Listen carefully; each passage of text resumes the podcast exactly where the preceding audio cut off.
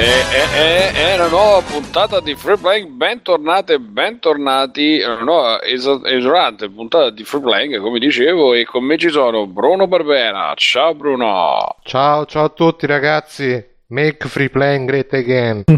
eh, esatto, volevo, volevo accompagnarci con un sottofondo... Uh... E forza Italia. E no, ci devi mettere Amazing Grace.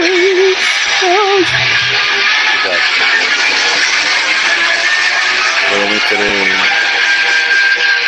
Vabbè, con questa musica Mirko Federici, grande pierfumettista. Ciao ragazzi, ciao a tutti. E Davide Alessandro Fianda, grande game designerista. Eh, e Simone Tagliaferri, direttamente da tagliaferri punto it. Ciao a tutti, sto cercando il tasto pausa. E siamo qui a celebrare, non so se c'è qualcun altro, ma siamo qui a celebrare l'America, gli Stati Uniti. Benvenuto presidente. Con questa musica vorrei introdurvi al fatto che la nuova era è iniziata per gli Stati Uniti d'America. Prima iniziò con la California, col nostro Schwarzi. E adesso un'altra mente illuminata guiderà il mondo occidentale. Io vorrei ricordarvi che Donald Trump è nell'Hall of Fame della W W E, quindi Beh, già sai che, che era, gente allora, di qualità. Ha aiutato Kevin di Mamma ha perso l'aereo, è nella Hall of Fame della W W E, cioè quanti, qual- qualcos'altro deve fare questo per meritarsi il suo ruolo di presidente? Idiocracy, che c'era sì, e abita al sessantaseiesimo piano, anche se la Trump Tower ce n'è al cinquantatré, non so se la sapete questa cosa. Ah sì? Lui dice che sta al sessantaseiesimo anche se non arriva fino al cinquantatré il palazzo. Ma lui oltretutto ha anche detto, eh, ci posso stare ore sulle cose che ha detto, che sì, mo sta alla Casa Bianca, però nei weekend se ne vuole comunque tornare alla Trump Tower. Ah, c'ha ragione. Scusate, ma qui quindi qui nessuno di ha detto di noi... anche che voterà sì al referendum, tra l'altro. Ma nessuno di noi si è svegliato il quant'è stato? Il nove novembre l'undici... Ah sì, il nove novembre. E ha detto spero che sia tutto un sogno, oppure l'immagine di Mad Max con scritto ecco quello che ci aspetta.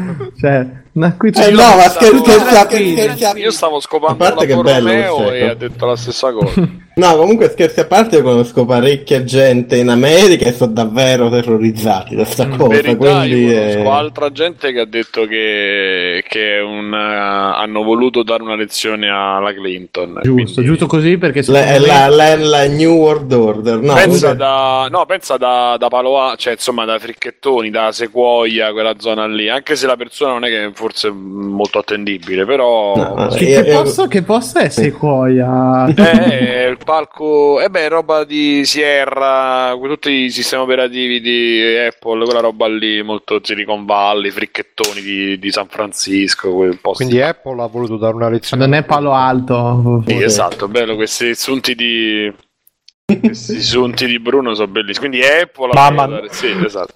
Hanno mandato tipo dei messaggi subliminali negli iPhone, votate Trump, votate Trump. Non ho detto che la Apple, vabbè. No, comunque quando io, io quando dicevo gente in America non, non intendevo insider o quello che vuoi tu. Lui, semplicemente gente normale che c'ha davvero paura ora che...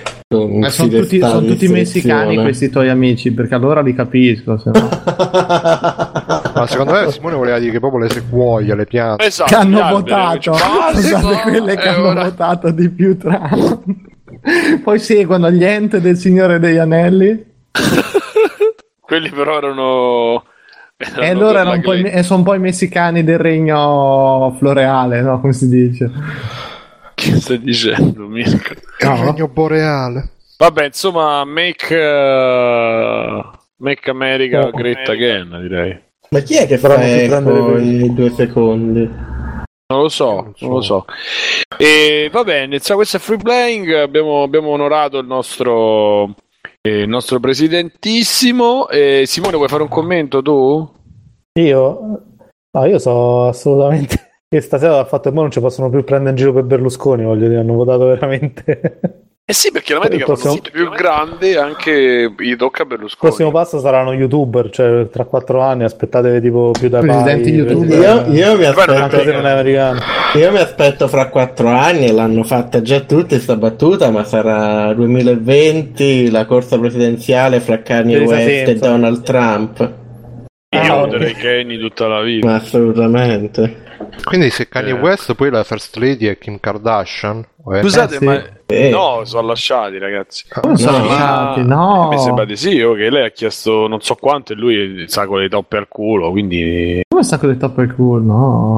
Beh sì, quella ricca è lei della coppia. Magari si farà, si rifarà con le vendite del gioco sulla mamma, lui, sa. Io, ma... stavo rias- io stavo riascoltando My Dark Twisted Fantasy, come cazzo di questo disco, ed è un disco del rimane un disco della Madonna, nonostante a me Jesus non mi aveva convinto. Quale disco? No, eh, quello no. prima di Jesus, Dark Twisted Fantasy credo si chiami. Non ho ancora digerito, io sono rimasto a quello con Good Life là, con... mm. no, Heartbeat e quello prima. Eh, quello col, con l'orsetto che boh, sì, gli uh, Graduation dischi. Graduation è bellissimo, quello, e quello dopo Graduation sono due dischi, eppure il primo suo non è male. Scusa Simone, l'ultima notizia che trovo sull'Huffington Post, grande sito tra l'altro, consiglio a tutti l'informazione: Kanye West pubblica le immagini dell'infanzia di Kim Kardashian. Il regalo di Kanye West a sua moglie Kim Kardashian per il suo trentaseiesimo compleanno è il più romantico di un anello da venti carati, credici. Vabbè, ha pubblicato le immagini di quando era bambino, quindi ancora stanno insieme, credo. Meno male che l'amore ha trionfato. Non, la, non è una di quelle cose che fai quando vieni lasciato, eh, ti ricordi? I vecchi tempi, quando ci siamo conosciuti. Che eri ancora bambino. E che c'è di romantico? E, e dici come? Dico che c'è in tutto ciò di romantico. Ho guardato le foto quando era bambina. Eh sì, è... è perché ci ha messo dei soldi invece che dei giocattoli, ha photoshoppate tutte, e quindi c'è lei che sguazza nell'oro, queste cose qui a lei è piaciuto molto, dico. Esatto. E no, volevo dire un'altra cosa che adesso ho completamente dimenticato. Posso dire che io il figlio di Trump vorrei che fosse mio figlio, che è meraviglioso quel bambino. Ah, quello, eh, que- quel, mi- que- quel, mini, quel mini me di Trump che c'è.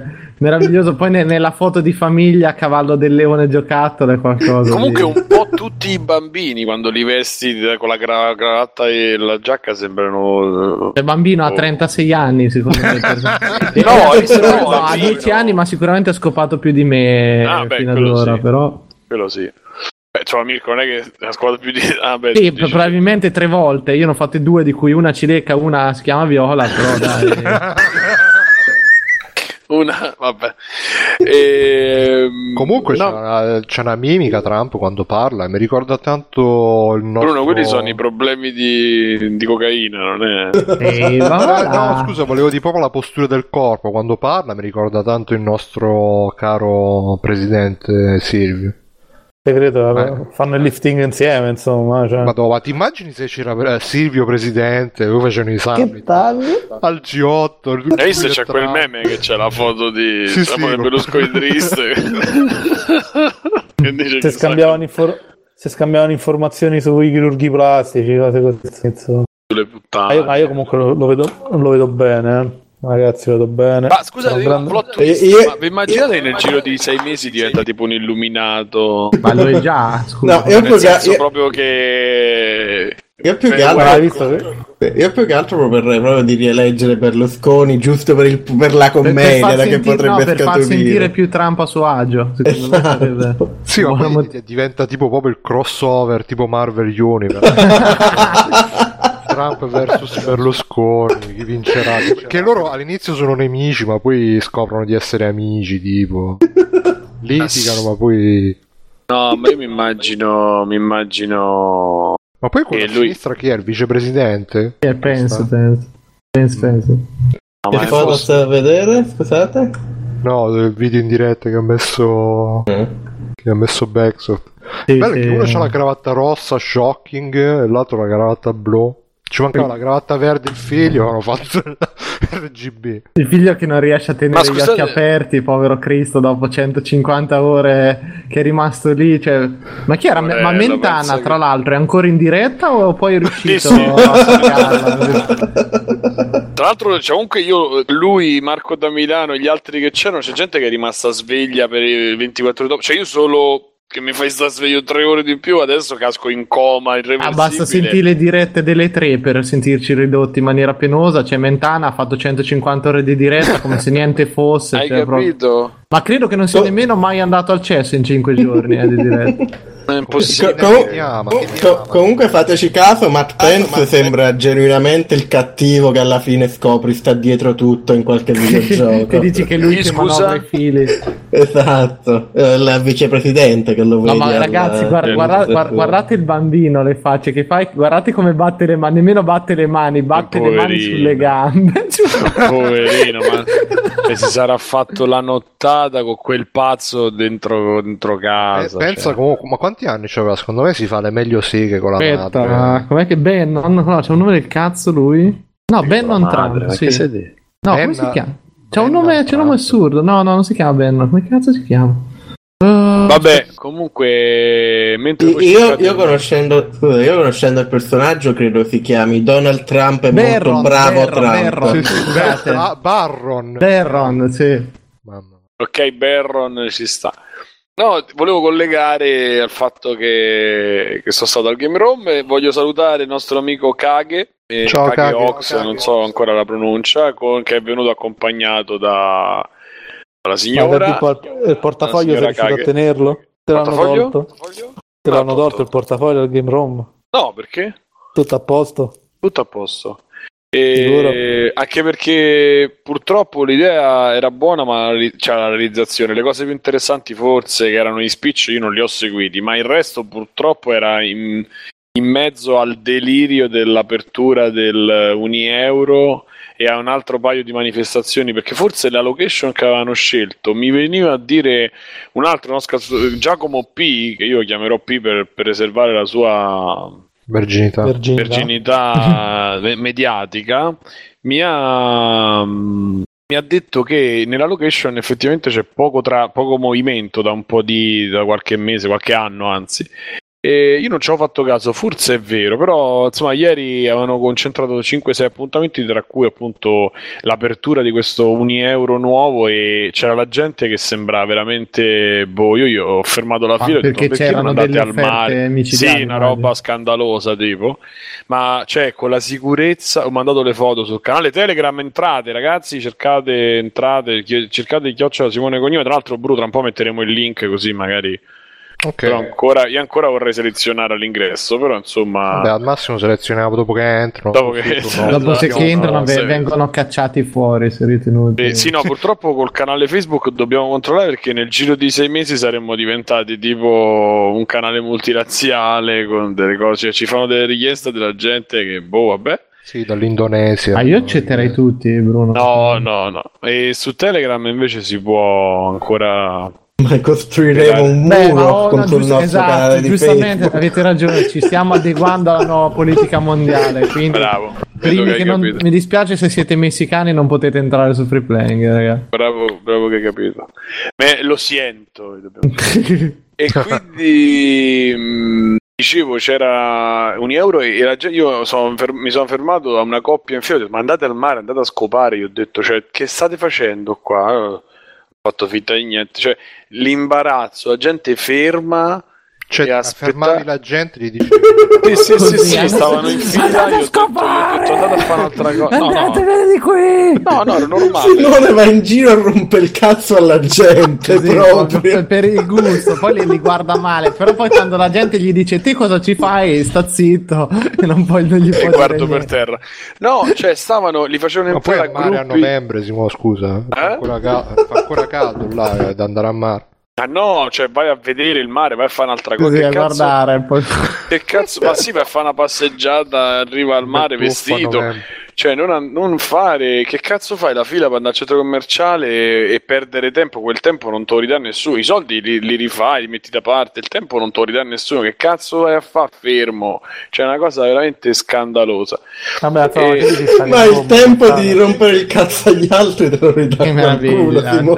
Ma no, ho detto una parola, non è che sono stato tutta la sera, tutta la mattina fermo. Ma chi erano questi? Cioè li conoscevi o erano due? Che... No, io la gente in fila. Eh, Cos'è? Ma che le Ma non è confermato, ma, ma è la tattica per fargli venire i sensi di colpa e fargli andare a casa in modo che la fila scorreva prima. Bruno, è tutto un sottile, un sottile pensate gioco psicologico. Pensate che potevo prendere il Nes Mini e invece niente, non sono andato a, game, a film, sono andato a GameStop dal mio commesso, per i miei commessi preferiti, a cui uno nuovo che è la custodia di Ciccio Gamer.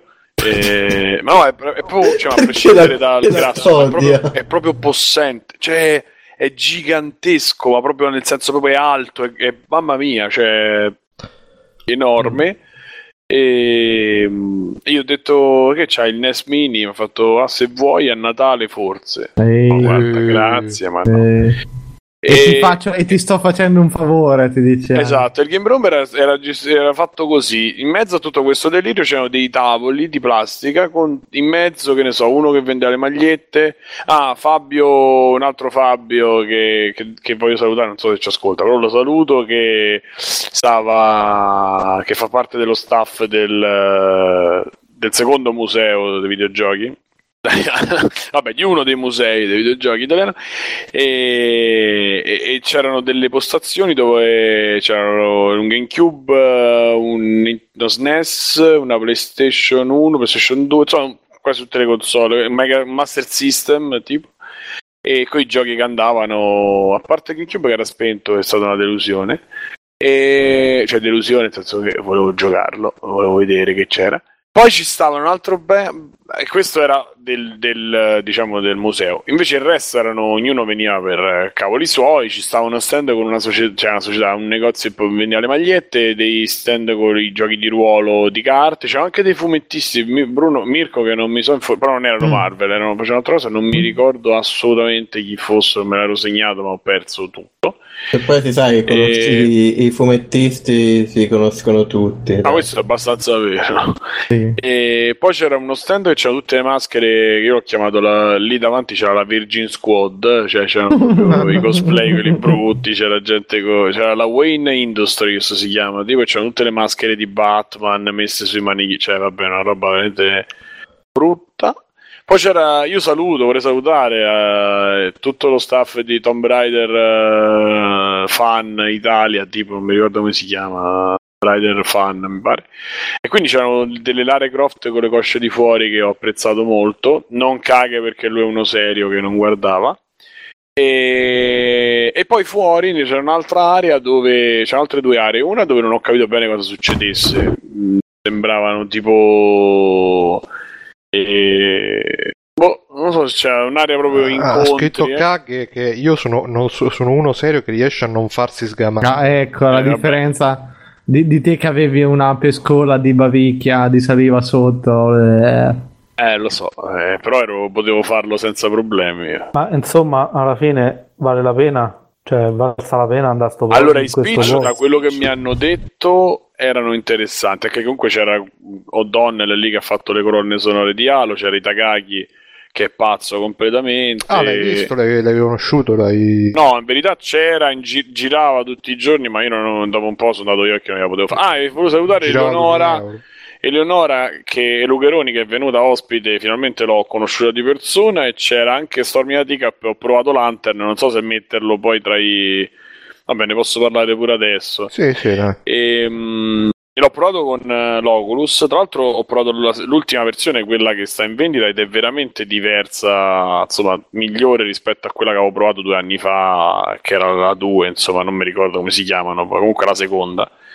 Questa è l'ultima definitiva, la fattura dei materiali è assolutamente diversa, e devo dire che quel gioco con il casco acquista completamente il casco, insomma col visore acquista completamente un altro senso, devo dire. Io sono più sensibile, almeno con quello ero molto più sensibile al movimento, forse andava tarato un po', ma c'era proprio per come ci si muove, perché comunque, come avete visto nel video eccetera, permette, eh, permette di muoversi mh, a trecentosessanta gradi praticamente. Tu c'è questa lanterna che, passando per il paesaggio, può eh, colorarlo, però nel frattempo, cioè, vederlo farlo così col pad sì è carino, ma mettendosi dentro e quindi avendo la sensazione dell'altezza della, del um, per esempio sì, dell'altezza, della vastità del cazzo che me ne frega, no, nel senso, la vastità del uh, cazzo si dice eh, del paesaggio, cioè l'ampiezza, io tutto... dai eh? L'ampiezza del paesaggio. Dice, io mi mettevo sopra il mare, mi, io, io ho detto, a me non mi, mi diceva, ma che cazzo fai? A me non mi interessava colorare, mi stavo proprio guardando il panorama, cioè mi guardavo intorno, poi mi sono fermato, praticamente sopra il mare ero tipo... Disse, disse quello che aveva detto a quelli in fila ad andare al mare, capito? Poi esatto, esatto, esatto, mi sono messo là e ho detto, lasciatemi qua, c'è cioè, una bellezza, de... la sensazione era proprio bella, quindi mh, è riuscito. Cioè, l'intento è riuscito, eh, solo che io forse ho una so- cioè con questo forse andava settato meglio, non lo so, ma ho avuto un po' di difficoltà con uh, la velocità con cui, in cui, con cui si muoveva la lanterna, si muove la lanterna, che mi dà un po' fastidio, però forse so io. E, ma no, sono sickness? Problemi comuni quelli, Simone. Perché quando tipo va in picchiata giù, cioè il cervello dice, non lo so, è come se dicesse, allora quando vai in alto, cioè c'hai la, proprio la sensazione dell'aereo, solo che non ti si muove niente, cioè sei fermo, ma il corpo, cioè la testa dice, eh, cazzo dovresti, dovresti volare, fare qualcosa, e invece tu stai fermo su una sedia e c'hai, sta, c'hai la sensazione proprio di, di volare, o comunque si stia alzando l- l'aereo, e quando va in picchiata c'è, cioè, proprio è come se dici, cazzo, mo dovrei sentire la vertigine, dovrei cadere, dovrei averci, invece niente, e quindi è straniante questa cosa. E io l'ho provato qualche minuto, in verità avevo abbastanza tempo per provarlo, non c'era la fila, era abbastanza raccolta, quindi e... per cui devo dire che parte me, o forse con un, magari col, settandolo un po', giocando, cioè giocando più tempo, boh, questo non lo so, magari me lo, me lo potrei godere. Rimango comunque dell'idea, ho parlato poi con Carlo anche, c'era il ragazzo game designer, insomma, che era lì, Porello, che tra un boccone e l'altro riusciva a far, cioè ci faceva provare a tutti il gioco. Tra l'altro, no, vediamo, magari se contattano un'ora li, li invitiamo, se insomma. Poi stasera è stata, come avete visto se seguite sul gruppo di Facebook, tra l'altro entrate, cercateci che c'è il gruppo ufficiale, la puntata è andare in onda lunedì, invece poi è andata oggi, quindi o martedì andare in onda, dobbiamo fare la diretta, quindi vabbè, e potevamo pure invitarli, ma vediamo magari la settimana, nelle prossime settimane. Carlo è disponibilissimo, parlato, abbiamo parlato tanto, e mi diceva, che detto di particolare? Beh, mi diceva che effettivamente è uno dei pochi giochi per V R che hanno appunto una li- massima libertà di muoversi a trecentosessanta gradi, ma ha detto che, non me l'ha detto chiaramente, però insomma dice, questo è un progetto che per noi già, diciamo, è finito e vecchio, nel senso che stiamo valutando, ho detto, eh, ma magari ci saranno altre aree da esplorare, ma ho detto, ah, chi lo sa, vediamo, quindi è capace che già stanno pronti per, insomma, ampliarlo. E mi ha raccontato l'esperienza che praticamente c'erano, a un certo punto io volevo andare verso il mare, c'erano dei muri invisibili reticolati, e nella io... vita vera, sì, nella vita vera, lui mi ha detto, guarda, abbiamo insieme a quelli che erano in fila, eh, esatto. E... no, lì c'erano le transenne, però vabbè, e mi ha detto, nelle prime esperienze, infatti me lo ricordavo nei video, mi pare, eh, nelle prime esperienze non c'era, nelle prime demo non c'era questo modo, dice, però abbiamo messo perché c'era qualche stronzo come te, non mi ha detto così, dice, poca gente che però cercava di andare oltre, e invece per delineare abbiamo messo poi questa soluzione, insomma mi raccontava, mi, mi descriveva che lì si fermava, ma che insomma, e che ci sono delle zone che tu quando le colorate tutte poi parte una, una panoramica, o ne, e come al solito io non ero riuscito a fare un cazzo perché io andavo tipo drogato. Kage, che l'ha provato, è riuscito effettivamente, ma ho capito che praticamente quando tu arrivi in una zona che è già fatta e si accendono le varie lanterne, proprio tutte queste lucette nell'aria, eh, gialle insomma, e, e, e e c'è questa esplosione di colore, è veramente bello. Tra l'altro uno dei power up, quando tu passi che carichi una barra, eh, dà l'esplosione, cioè puoi colorare più cose in una botta sola e c'è un effetto bellissimo tipo bomba, eh, il bordino, cioè ci sta il limite, tipo la, vabbè, insomma si vede questa cosa di colore che esplode e quindi dà proprio l'idea di una palla d'energia che, che colora. Quindi devo dire che per quanto il prezzo sta intorno sotto ai dieci euro e se c'avete il V R, anche senza, ma col V R eh, ma senza il V R c'ha senso per te? Allora, c'ha senso, però c'ha senso per una cosa, stiamo chiacchierando e io mi voglio, oppure prima di andare a dormire, oppure è quasi che un passatempo. So. Sì, sì, sì, sì, diventa un passatempo, è rilassante, devo dire, però cioè, co- con la roba in testa vedi, capito, cominci a vedere proprio l'altezza, cominci a vedere la sì. distanza, quindi infatti lui mi ha detto "Guarda", perché io ho detto "Ma voi l'avevate già fatto e poi avete cavalcato, diciamo, la V R insieme, sì. cioè l'avete unita la cosa oppure avete pensato già?" Ho detto, no, in verità abbiamo proprio sfruttato il fatto della V R e nasce proprio per quello e, e acquista completamente un altro senso. Quindi abbiamo parlato, io ho detto che io sono contro la V R e che io pref- cioè nei videogiochi e sarei molto più contento di vedere applicazioni tipo nel turismo o in altre esperienze particolari. E lui mi ha detto alla fine, diciamo che è anche una cosa che poi condivido tutto sommato e che di cui forse avevo già pure parlato, mi dice la, co- la, la, la, la chiave sarà nel caso trovare una nuova forma videoludica, videogiochi che eh, applicati alla V R, cioè portare il gioco che c'è oggi sulla V R non ha senso, creare un gioco, un'esperienza apposita, apposita per la V R comincia a avere, comincerebbe a avere un uh, senso.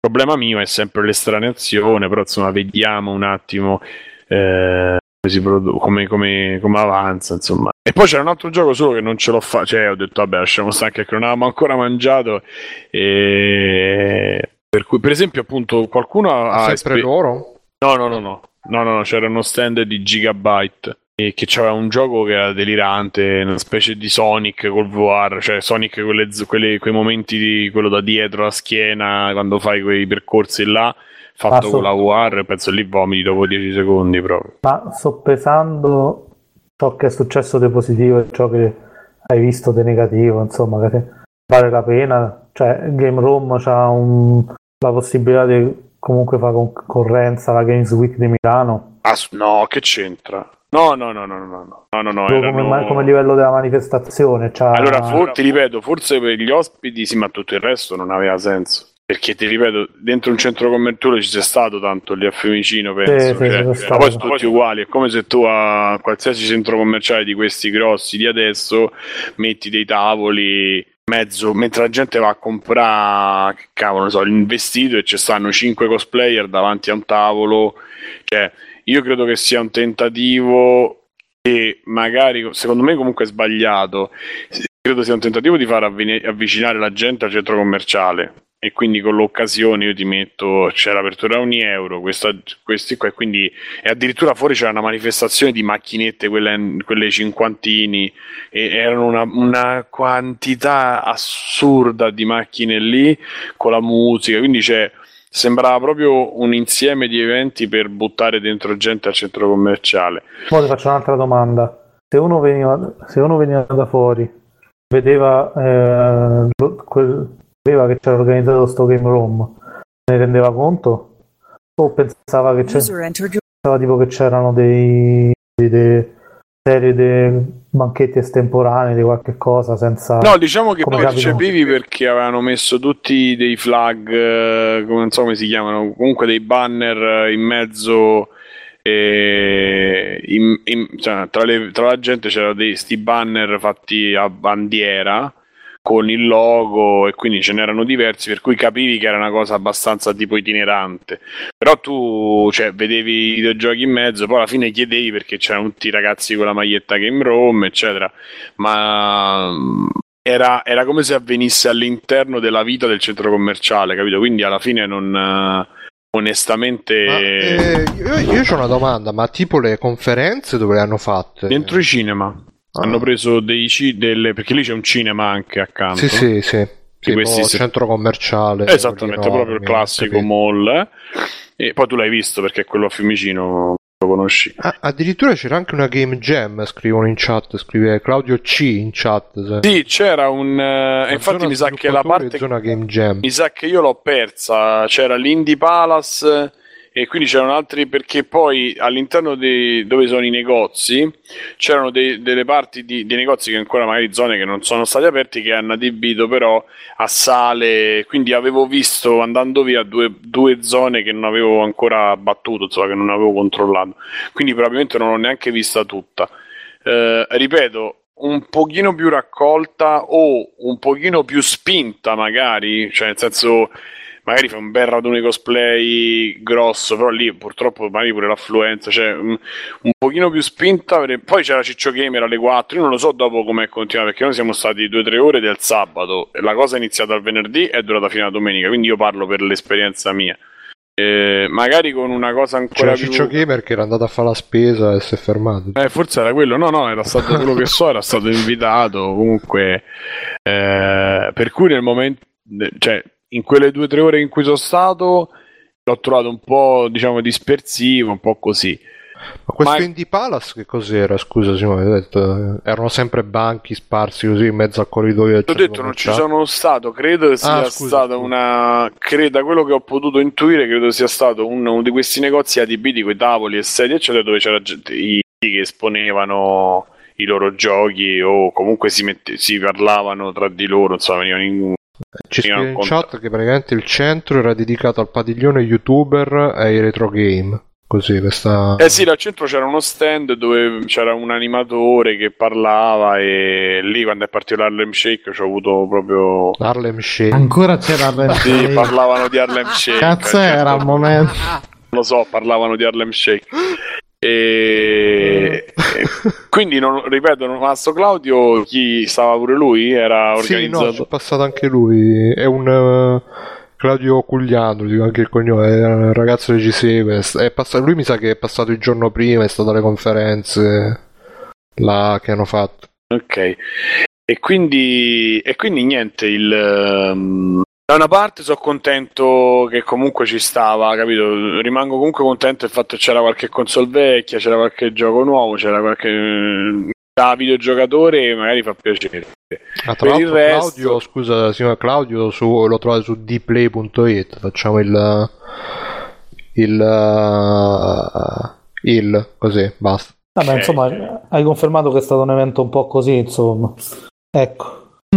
Eh, sì, non so se per sì, non so se per mala organizzazione o se perché magari nella, sai quelle cose che magari nella vision funzionano e nell'atto pratico no, non, non te lo, perché magari i raccolti avevano, cioè capito, ti dico, magari i raccolti avevano un senso, raccolti in un, un unico padiglione con tutto insieme poteva avere un senso, sparsi così e tra la mamma che non capisce perché ci sono questi vergini con le maschere di, dei supereroi o quell'altri che si fanno le foto con i bambini, cioè da una parte magari è positivo, dall'altra boh, mi è sembrato era come se fosse tutto anacquato, capito? Non, non capisco bene, non ho ben non capito. Ben capito. E poi non ho visto i videogiochi, questa è una cosa che è un po', però ripeto, magari ho visto la zona sbagliata io, c'erano quattro Xbox One con giochi abbastanza vecchi, Lantern e la, sez- e la, la, la parte Gigabyte, non c'era altro.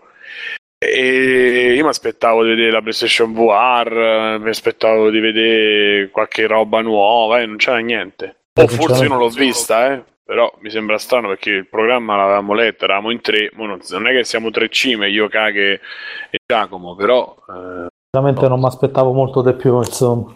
Proprio senza giri di parole, però mi hai eh... confermato che comunque era una mezza pecionata, ecco, diciamo. Oh sì, così. Diciamo che per me, guarda, oh, è stata un'occasione per conoscere due ascoltatori, per rivedere, ecco, conoscere Onora, per, per rivedere qualche altra persona che conoscevo, appunto.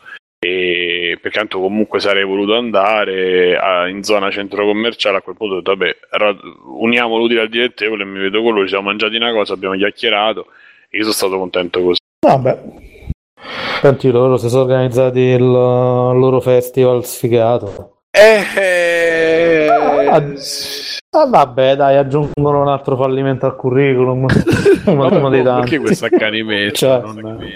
No, non è un accanimento, cioè tu senti comunque c'hai uh, a Milano la Games Week che è organizzata per certo modo, c'hai a Napoli come si, come si chiama il game quello be- che, co- che comunque è ben organizzato e c'hanno uh, aree dedicate, c'hanno persone che, che vanno, c'hanno un cer- una certa quantità di pubblico.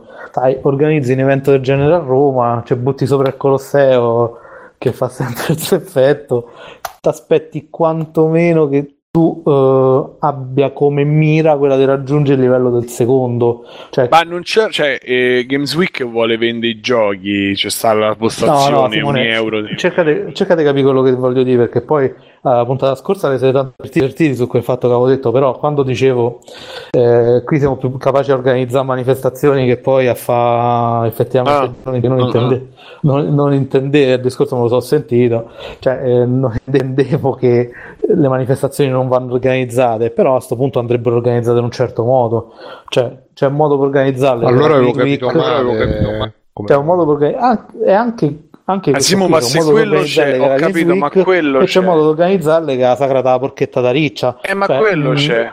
Eh, non, non è che quello c'è, non lo fai, è meglio non farlo. Eh, ho capito, fa, ma io non così. È che posso dec- impedire alla che... gente di farlo. Sì, no, no, per carità.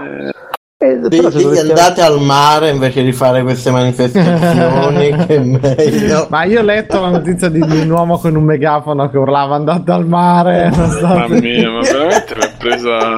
Ma anche perché, poi da lì, anche perché poi da lì il mare è pure abbastanza vicino, insomma. Per... Sì, sì, è molto vicino. Beh, sai che figata se fanno la fiera dei videogiochi nel mare, però, dai.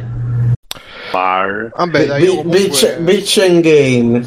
Roma Beach and Game. No, io comunque dissoci da che... No, no, non mi dissocio, eh, ov- ovviamente ognuno parla per sé, eccetera eccetera. Ma sì, io ma che personalmente cazzo penso che dai, sicuramente a-, a sentire questo racconto non deve essere stato proprio un successone, però boh. Eh, so. Sper- speriamo che magari, perché già, cioè volevo fare una, mani- una roba del genere all'interno di un centro commerciale, eh, ma non, secondo me è, è, è sbagliato anche presentarlo, diciamo, come, come conferenza, fiera, cioè, no, ma le conferenze ci sono state, io non l'ho, non l'ho seguito. Sì, sì, no, no, quello che voglio dire è che cioè, come, come l'avevano presentata eh, effettivamente, forse l'ho capito male io, però eh, pensavo che fosse una roba, io eh, lo dico senza ironia, eh, pensavo che fosse una roba tipo Games Week, tipo io pure eh. appunto eh. Perciò eh, ti aspetti una roba, invece vai là e ti trovi il centro commerciale, c'è cioè la roba fatta in mezzo al centro commerciale, eh, magari andava comunicato meglio che sarebbe stato, che ne so, un, un happening, un evento, un, un um, una cosa un Panna. po' più estemporanea, un po' più, ragazzi, che serve per curriculum su, è tutta politica. Cioè, non, eh, non c'ha nessun altro eh, scopo. Questo eh, magari è, cioè, magari è questo. Allora... Tutto magna magna, pizza, ah, mafia, mandolino. Però, però comunque sia, eh, dai, questo sia l'inizio per uh, poi arrivare a qualcosa di più, di più strutturato. Di più. No, ma poi, cioè, il discorso è questo, Simo. Se ci abbiamo, cioè, se questo ci abbiamo, eh, alla fine io ho sentito pure tanta gente, ah, organizzato da chi, perché organizzato, perché ci vai. Ma io voglio andare a fare un sabato pomeriggio una passeggiata. Non... Potevi andare al mare, come consigliavi, come consigliavi di fare quelli tredici calene ora sì, la mano. No, ma io ripeto, sono andato perché c'erano loro, siamo mangiati una cosa e perché c'era la possibilità di, di... io appunto cercavo il, il, mini, il Nes Mini e cercavo un pigiama, quindi insomma mi sono andato a fare i cazzi miei con l'occasione cioè, che c'era sta cosa. Forse è quello il motivo che sei rimasto deluso, non vendevano pigiami. E tra l'altro poi la vende... cioè io quando l'avevo avevo visto i... ne parlavamo con Alberto poi, che lui sapeva già un pochino prima qualcosa mi pare, ma si, si pensava proprio una cosa alla Games Week, tanto che io ho detto facciamo il raduno, per fortuna che non ho spinto, ho detto facciamo il raduno di Free Playing, un raduno a Roma lì. Per for- perché proprio si, ven- si pensava, mi ero pensato fosse fatto in un'altra maniera. Dopo ho scoperto quando sono arrivato ho scoperto che era proprio così dentro il centro commerciale, capito? Quindi proprio eh, avevo proprio capito male io. Ah, ma quindi nel, nei volantini non c'era scritto che era all'interno del centro commerciale? C'era oh. scritto eventi, poi c'era scritto, cioè io mi aspettavo, ma bro, io mi aspettavo un, un posto dove ci fossero state quaranta console per, con tutti i giochi, con, con i giochi nuovi. E la V R, e, cioè a novembre la gente compra i videogiochi per Natale eccetera, con UniEuro lì ho detto magari UniEuro è uscito dopo.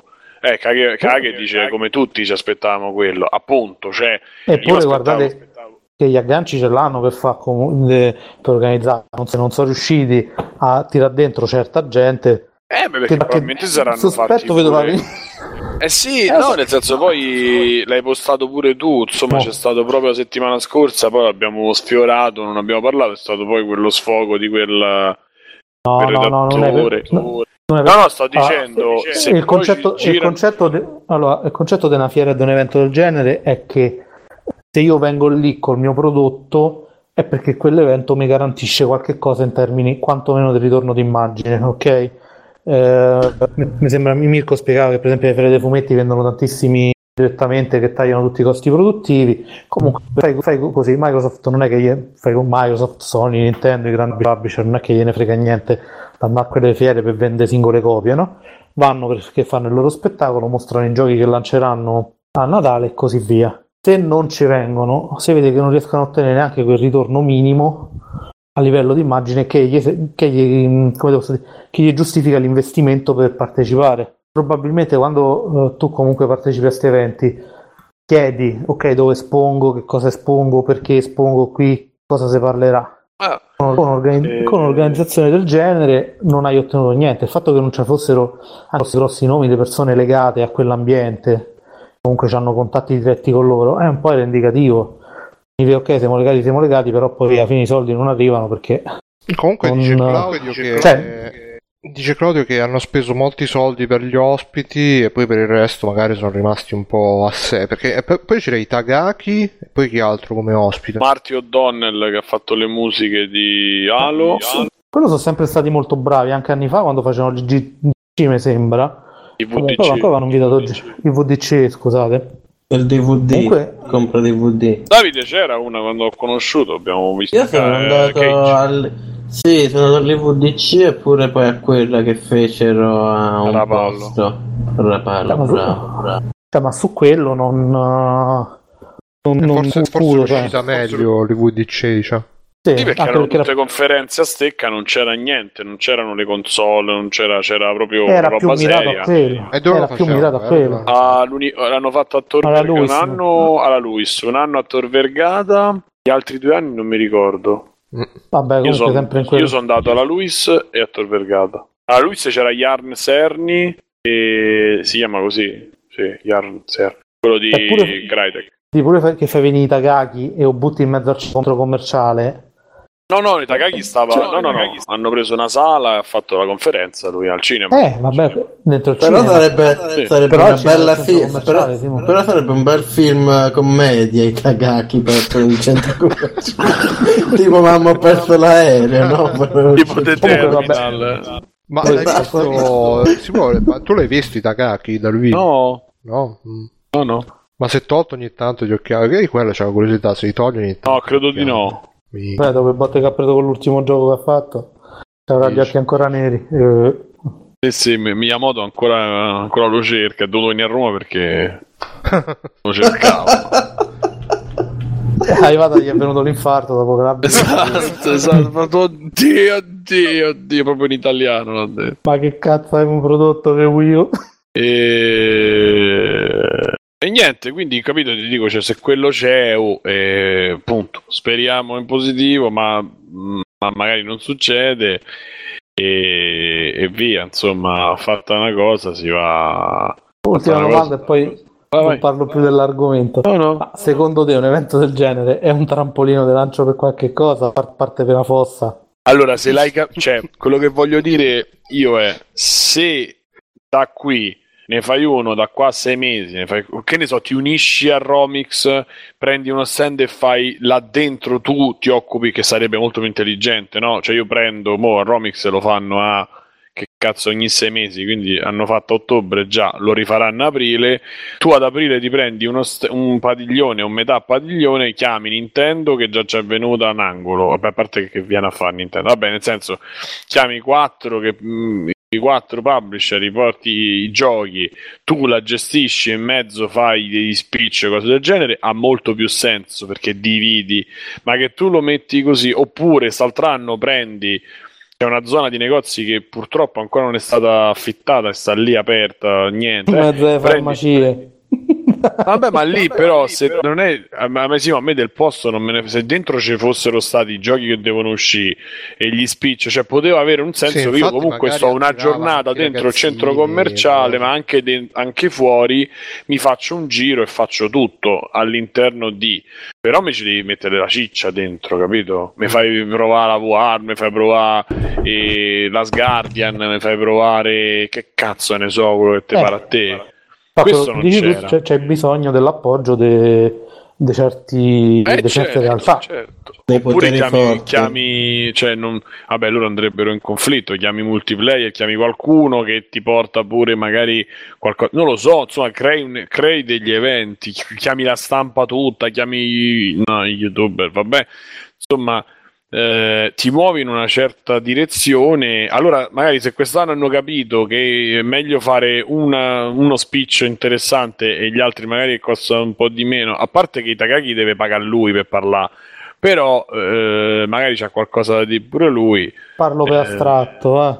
Cioè eh? magari la stampa, parlo per astratto ovviamente, eh. ma non faccio riferimento a persone specifiche, eh sì. ma magari la stampa la chiami pure, però se c'è un certo vissuto, a stampa non risponde. È quello, ma quello sto dicendo, okay. magari...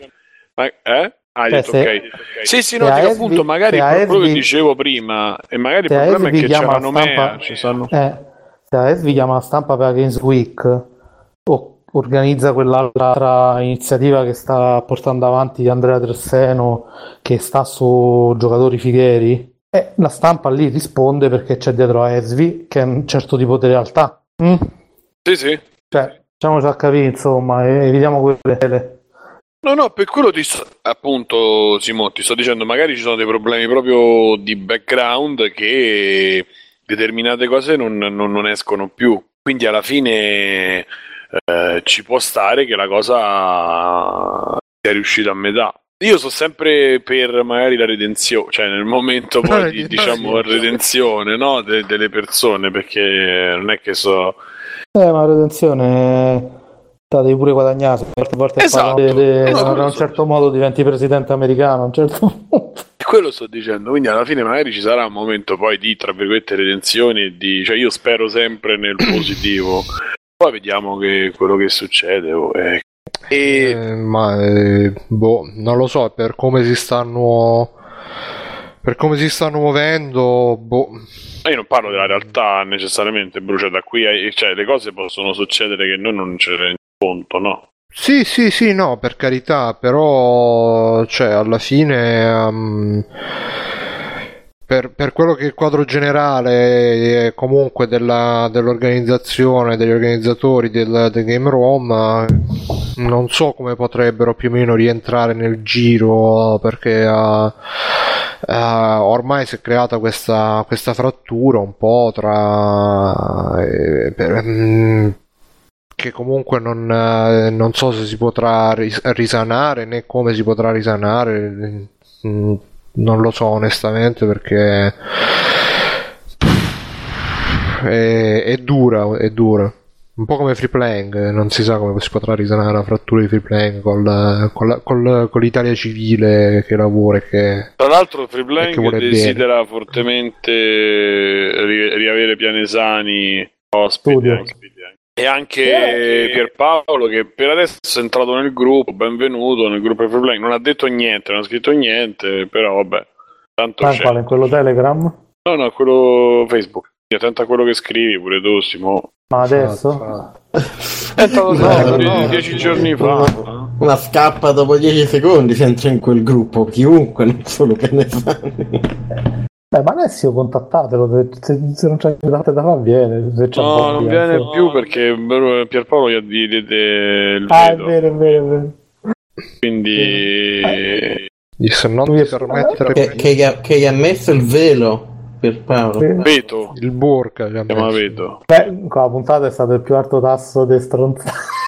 Eh, me l'ho risentita la settimana scorsa ed è bellissimo. Tra l'altro alla fine c'è stata anche una conversazione molto interessante con i youtuber, con... Bello, bello, allora, bello. Ma parliamo, parliamo mai di qualcosa che non sono gli youtuber, Simone? Ma non l'hai sentita quella puntata, evidentemente. Ero io in quella puntata.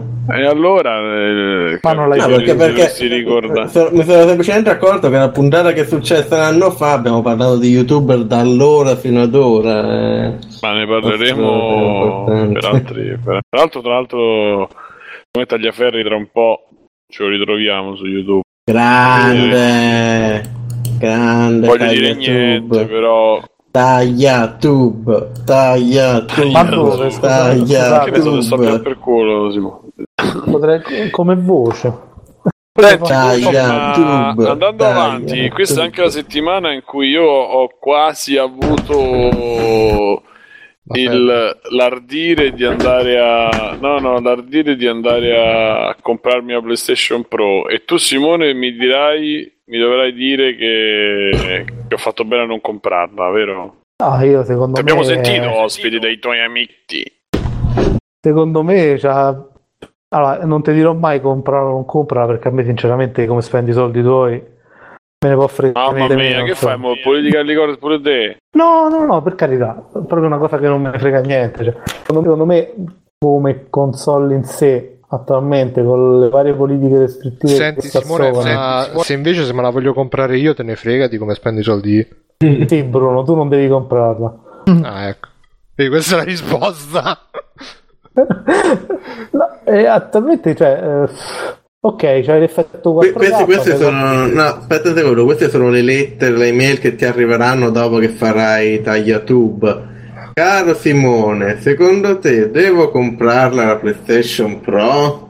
Sì, ma tanto chiedono tutti così, insomma, questo lo compro, questo non lo compro, ma questo, questo insomma, guarda le cose. Oh ragazzi, io mi assento oh, ragazzi, un attimo. C'ho il momento Parenzo. Vai a comprarti la PlayStation Dai. Pro. Momento Parenzo. Comunque, cioè, è uscita sta console, tutti esaltati, poi vai a vedere, aggiunge quattro effetti in più, aumenta un po' la risoluzione, se è una cosa che ti interessa te la compri. Tra l'altro i nostri All... sgherri l'hanno visto fisicamente Pierpaolo litigare col commesso di GameStop, e confermiamo che non se l'è comprata, non l'ha comprata GameStop, anche sappiamo anche dove, perché avevamo uno sgherro dentro che lo ha conosciuto, che lo ha visto e riconosciuto, me lo raccontava sabato, così. Quindi Pierpaolo attento.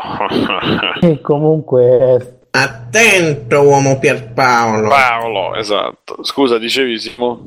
No, dicevo c'è, c'è avuto un lancio un po' paradossale, perché poi fondamentalmente è uscita con un sacco di giochi vecchi o cose che sono state adattate, non niente di esclusivo o di dedicato, anzi eh, Sony ha fatto uscire la console nuova nell'anno con meno esclusivi in assoluto per uh, PlayStation quattro. È uscito Uncharted da quando aprile, maggio, quando è uscito. Mo esce The Last of Us, che non mi sembra un gioco tutta Asgardia, tecnicamente una macchina. E quindi... Asgardia, Asgardia.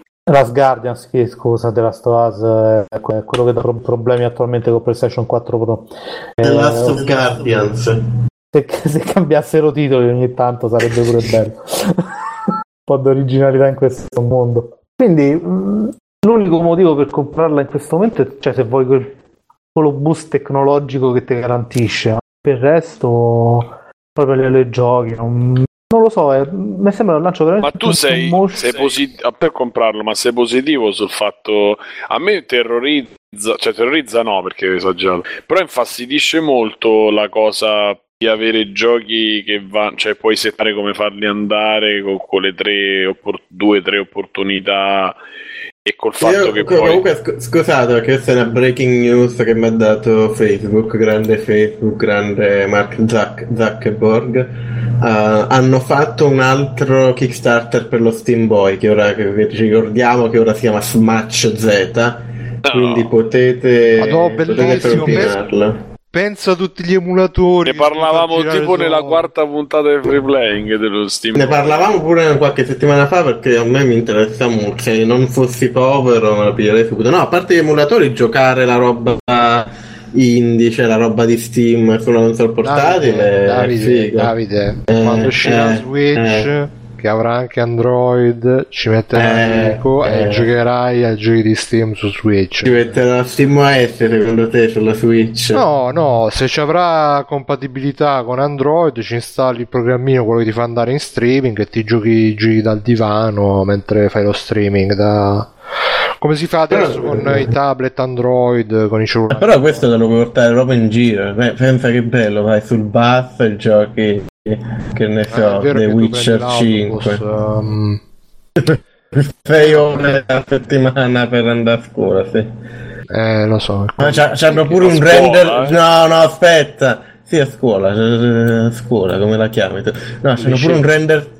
Eh, al liceo, sì, allo scientifico vado. No, c'è un render tre D che te, che te lo puoi girare e vedi la console in tre D. Che bello, sì, ma che cazzo ci fai girare? Cioè, sopra una, una roba portatile, che cazzo ci fai girare di Steam? Giusto Terraria ci potrebbe girare. In realtà dicevano che, cioè, questo sembra, cioè, non che ci fai girare roba di là, ma sembra molto buona, come almeno dicevano. Vi linko il, il, il, il cosa. Ma io di ste robe tecnologiche su Kickstarter. Ma io, io non ci pagherei il Kickstarter. Io non ci farei il Kickstarter perché sulle robe hardware, secondo me, fare il Kickstarter eh, eh, si rischia. Però se, se esce, se la fanno uscire sta cazzo di roba, e se non so, c'è un lavoro oppure boh, diventa un podcast professionista, podcaster professionista, a me mi interessa come cosa. Vediamo un po' c'è. quanto vogliono. Vediamo un po' quanto vogliono. Allora, puoi dare. Se, se dai. Se dai cinque euro più, ti, ci ringraziano. Bello. Se Vabbè. dai venti euro più, la maglietta. La maglietta, la maglietta però non ci eh gioco. Dai, ce l'hanno cinquecento, però. Ma non leggere tutto in secondo. Davide. No, voglio, arri- voglio arrivare fino a dove. No, guarda, questo è bellissimo. Se, Beh, se gli dai quaranta. Se gli dai quaranta euro ti regalano Don't Starve, Starbound, Rocket League e un altro gioco Steam a caso. Eh, King in questo Kickstarter. Bello. Vabbè. Cin- no, no, aspetta, cinquanta euro ti danno la custodia ma non la console, ma porco cazzo, ma che significa? Niente, non significa eh, niente. Questo ti fa vedere la serietà di sto settantacinque euro ti danno altre key così, Metal Gear Solid cinque, sì dai, StarCraft due. Mamma mia. centonovantanove euro, dieci giochi, dieci giochi. Senti, eh, duecentoquarantanove euro se volete la console Starter Edition. Sì, ho capito.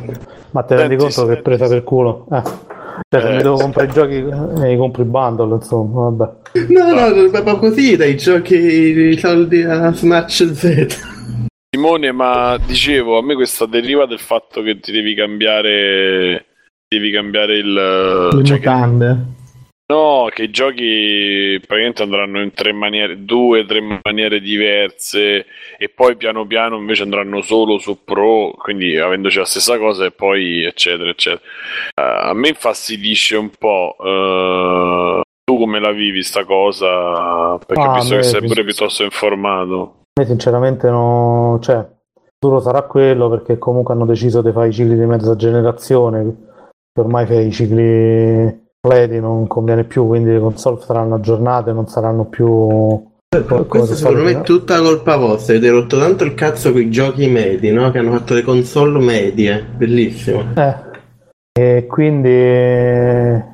Ok, ma forse ce n'era pure bisogno, perché arrivavano tipo Xbox trecentosessanta e PlayStation tre, sono arrivate veramente col fiato corto a fine generazione. E okay. Sì, però onestamente, sì. forse onestamente... Per, per Xbox trecentosessanta e P S tre ce n'era bisogno, ma a fine generazione, non dopo due anni che erano uscite, allora per uscire un modello nuovo. Ah, infatti quello che stava a dire è... Uh, però PlayStation Pro è arrivata veramente col fiato... cioè... Eh, col fiato veramente corto, cioè col, sì, col fiato corto, cioè è stato un lancio veramente strano, è quasi come se se ne vergognassero, non, non hanno predisposto niente. Poi è lo stesso anno in cui hanno lanciato PlayStation V R, che invece c'è un sacco di esclusive, ci hanno investito sopra un sacco di soldi in software, eh, in termini di lancio, quindi boh, sembra quasi che l'abbiano fatta come fosse una sperimentazione comunque quel mercato gli interessa, sicuramente gli interessa tantissimo perché ci fanno i soldi, però come se lo dessero quasi per scontato, come, come se non, non ci avessero messo il dovuto. L'ho detto, cioè la maggior parte delle esclusive sonatare stanno in PlayStation V R, soprattutto se è pagata pure un sacco di esclusive di altre case di sviluppo che se non pagava Sony stessa non avrebbero mai fatto giochi. È una tecnologia abbastanza difficile da, per il mercato casalingo, però non... E... Spera... E... No, speravo che, ci... speravo che ci fossero dei, eh, dei giochi che la giustificassero, che ne so, Horizon inedito, proprio dei giochi esclusivi veri e propri, cioè Horizon inedito, eh, giochi su PlayStation quattro e ci giochi in un certo modo, e giochi su PlayStation quattro Pro lo vedi più bello e già ti giustifica il fatto, dici ok, c'è una nuova console, c'è una tecnologia più avanzata e così via.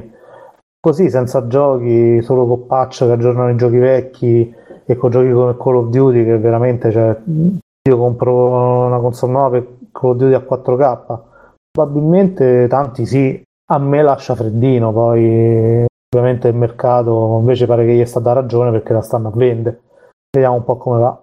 Sì, ma poi tra l'altro eh, ho letto notizie oggi, ieri, sta settimana, cioè appena è uscita c'è stato l'evento Sony dove hanno invitato, c'è stato tipo un trust di cervelli che è andato a Londra per, uh, per provare sta PlayStation quattro Pro e sono tornati tutti super entusiasti, super eh, che abbiamo visto la rivoluzione mondiale, questo e quell'altro, tanti articoli entusiasti, però eh, dopo due giorni tipo sono iniziati a uscire su Eurogamer, sul solito Digital Foundry, che tipo The Last of Us eh, gi- gira meno fluido della PlayStation quattro normale, altri giochi pure hanno problemi di frame rate, eh, però magari li risolveranno con delle patch, quindi per adesso non, ehm, non conviene, cioè se uno se la deve, secondo me personalmente se uno non ce l'ha è meglio aspettare per adesso, però se uno c'ha la PlayStation quattro è meglio aspettare uguale, perché comunque sì, ancora non è uscito ancora non è uscito niente di, di eh, e, e le robe che ci stanno già addirittura alcune funzionano pure peggio, quindi non ha, cioè non ha, non ha senso da comprarsi, anche se dice che questo H D R però, no, quella, no, quella...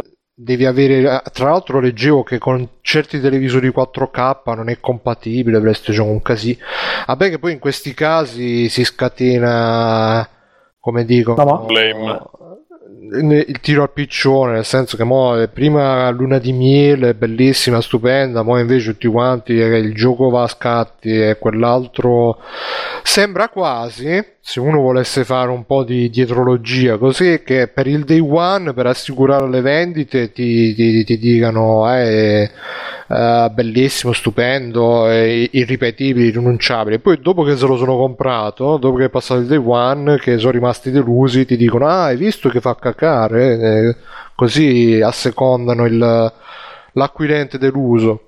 Perché io sono convinto che ci sia anche un, un disegno dietro queste... Ma non hai detto quello che era prima del che uscisse tutta questa imbaratana? Eh, no, ma io ho una domanda. Una domanda. Qualcuno... Siamo il caso che uno si sia giocato, che so, The Last of Us Remastered, no? Se lo rigiocherebbe perché adesso c'è l'H D R? No, io no.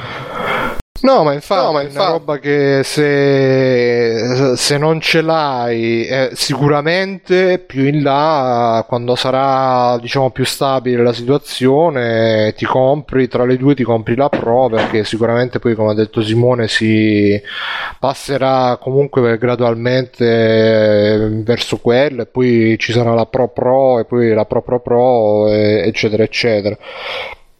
Come, come i cellulari, come i tablet eh, e così via, eh, però per adesso se, se, se sei già un utente affezionato e già hai già la P S quattro ti conviene tenertela ancora un po', fin tanto che non uscirà, ecco, la, la killer application, quella che proprio ti, ti, ti, ti fa dire ah eh, mi devo comprare la PlayStation quattro Pro perché, che ne so, il gioco a me mi gira a dieci frame invece sulla PlayStation quattro Pro gira a quattro K a ottanta fps. però fino adesso casi così non ce ne sono, e poi eh, non ce ne potranno neanche poi essere più di tanto, perché comunque non es- essendo una mossa così nuova per le console, eh, eh, neanche Sony vuole, vuole indispettire il suo pubblico facendo i giochi che fanno cacare su PlayStation quattro, anzi mi sa che c'è proprio nelle, nelle linee guida, nelle direttive, che i giochi PlayStation quattro Pro non devono avere esclusive mh, al di là del, di, di, della risoluzione dell'H D, cioè non devono essere uh, troppo diversi, non devono avere feature che, non devono avere feature che non puoi accedere a un'altra console. Esatto, per cui non uh, non lo so, no, per adesso. Comunque, parlando di cose, di cose più belle, cioè, se prendi il video dello Smach Z, e ci giocano, sì, ci giocano sopra, ci giocano Metro Last Light e Just Cause tre, credo siano entrambi tipo a dettagli medi, quindi, quindi roba, roba, roba potente. Comprate tutti lo Smach ma, Z. Ma sarà il video YouTube, ci stanno giocando sopra, da. No, sembra, sembra vero, poi non lo so che se è tutta una... C'è, quando... il video, c'è il video YouTube, lo fanno vedere e... Il Kickstarter finisce fra cinque giorni, quindi votate, andate, andate alle urne, votate al referendum Smach Z, eh, così arriverà lo Smach Z. Scusa, poi tu non c'è il tre D S, non, non puoi usare quello né sull'auto. Sì, il tre D S ci arrivi fino al Super Nintendo a giocare, poi c'è... No, a parte io sull'autobus non gioco, perché mi porto sempre il tre D S e poi vado a dormire sull'autobus, quindi non, non è quello il problema. Però a prescindere mi piace l'idea di averci Steam uh, su una console piccolina invece che avercelo sul computer. Sai perché? Perché quando te devi giocare al computer, cioè ti metti lì, ti devi mettere... Poi magari ti arriva la notifica su Facebook, quindi te fai al tab per vedere che ti è arrivato su Facebook, poi arriva, magari, magari ti distrai, quindi poi ti devi rimettere, ti devi rimettere nel gioco. Invece con la console portatile dici, ah, mo mi gioco, non lo so, un'ora... Coso, Harvest Valley, come cazzo si chiama, Harvest Moon, pezzotto lì, quindi ti metti, ti sdrai, bello, sul letto, giochi, senza distrazioni. Come? Stardew Valley. Quello, no, tra quello. L'altro Simone, auguri, eh. È vero, auguri. Grazie, grazie. Eh, auguri Simone. Insomma. Ma era ieri, compleanno o ieri? No, eh, era ieri, tra poco l'altro ieri. Mm. Per me Facebook mi diceva oggi, quindi è oggi, ho cambiato la data di nascita, mi spiace. Certo, sai, un'ora indietro che vale come un giorno. Sì, ma Mirko te sta PlayStation Pro? Tutta questa roba? Eh, no, non... Ri... devo essere sincero, quando l'ho visto un po' ci ho pensato, poi GameStop mi ha mandato la mitica email eh, che con duecento euro me la cambiavano e, e quelli quasi quasi... Eh.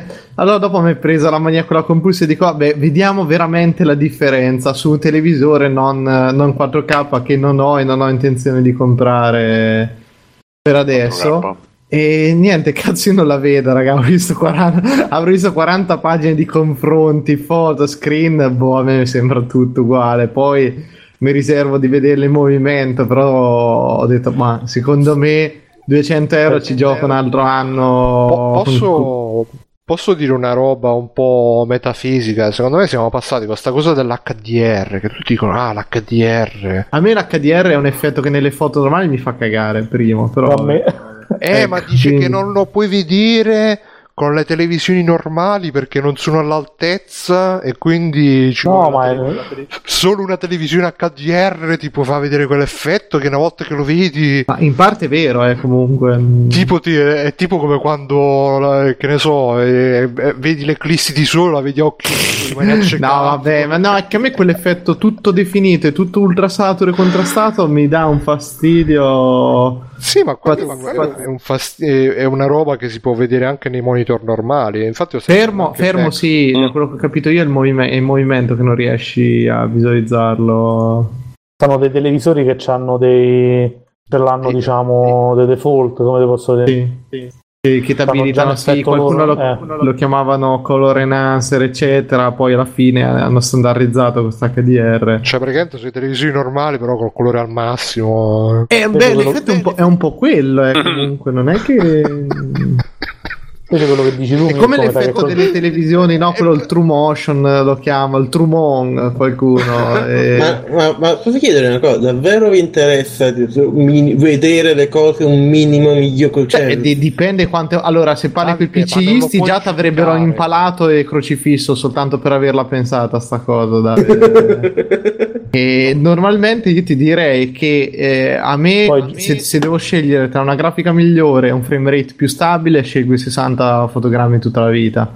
Ecco, guarda, guarda, io, io, io, io essendo stato avendo da dieci anni lo stesso computer, quindi mi computer da dieci anni, eh, ormai sono abituato al ringra- ringrazio se vanno bene ai minimi dettagli le sì, cose, vabbè, quello eh, mi eh, basta completamente.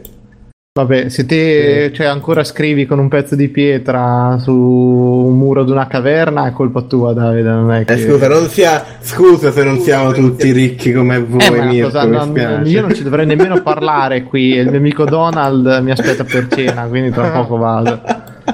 E... No, comunque quello che volevo dire è che siamo un po' come all'epoca c'era sta cosa che YouTube andava a trenta effe pi esse massimo, quindi tutti dicevano ah ma se lo vedi a sessanta effe pi esse questa cosa, questa cosa misteriosa dei sessanta effe pi esse che cambia tutto, sì, che eccetera, diventano eccetera. Irreali le persone che parlano a sessanta effe pi esse, sì, eh, sì. Mentre adesso... giochi invece Adesso invece c'è uh, questa cosa dell'acca di erre che, che, che tutti scrivono, però ah, vabbè, lo devi vabbè. Dire, è un po' anche come la vu erre, che ah, come la tre D, cioè... Ah.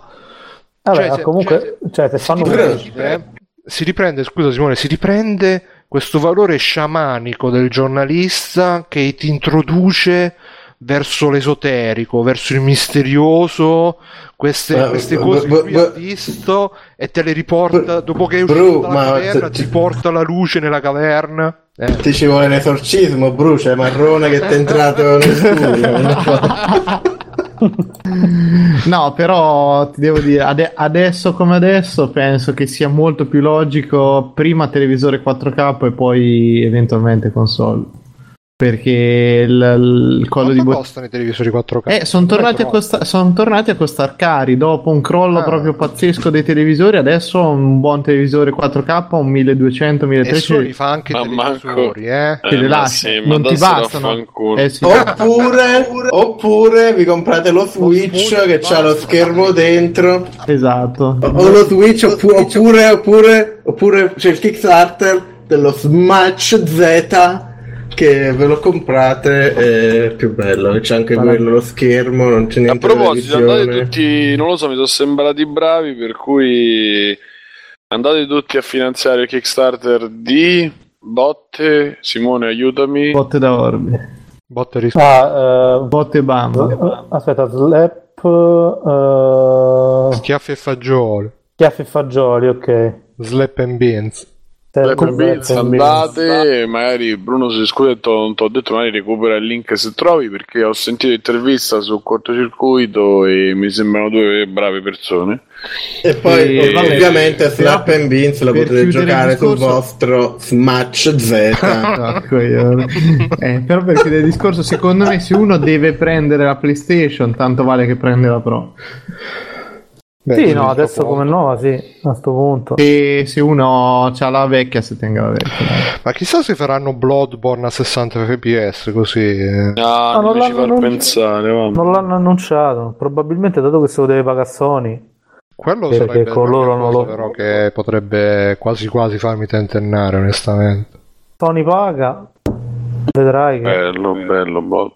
E bene, questa l'abbiamo fatta. Adesso abbiamo fatta, siccome vabbè, abbiamo iniziato un po' più tardi perché gli ex, però io farei un'altra cosa al volo e poi andrei verso gli ex, gli ex credit. Che dici, bro? Guarda, guarda, per me prima possiamo finire, ma io eh, c'ho robe da fare per scuola, devi andare quindi... a finanziare lo Smach. Ti deve andare allo Smach, esatto. A raccogliere esatto. fondi. Come cominciata la campagna. Allora, vediamo che ci sta, che ci sta la parà, perché mi mancava. Uh, Elon Musk, il reddito di cittadinanza così. Dai, ma... Quando andremo tutti e... su Marte, i robot lavoreranno per noi. Grande Elon. No, Bruno, questa co- vogliamo fare questa qua del Corriere? Tu l'hai letta la notizia, che stavo cominciando a leggerla, ma... Ah, sì, sì, è un po' pesantuccia, però... però... Sì, vabbè, no. Facciamo una terza puntata serie e poi basta. Poi svacco. Puntata, tre puntate di nuovo. E no, abbiamo niente. Fatto tre puntate serie, tre o quattro puntate sono quasi serie. Ah, in quel senso, sì, sì, sì. E niente, praticamente sono usciti in realtà due articoli sul Corriere, ma uno in particolare che ha anche scatenato una... una riflessione, una bella discussione anche sul gruppo, e c'è stata gente che ha fatto, non che ha fatto coming out, però ha detto sì sì, anch'io ho avuto questo problema.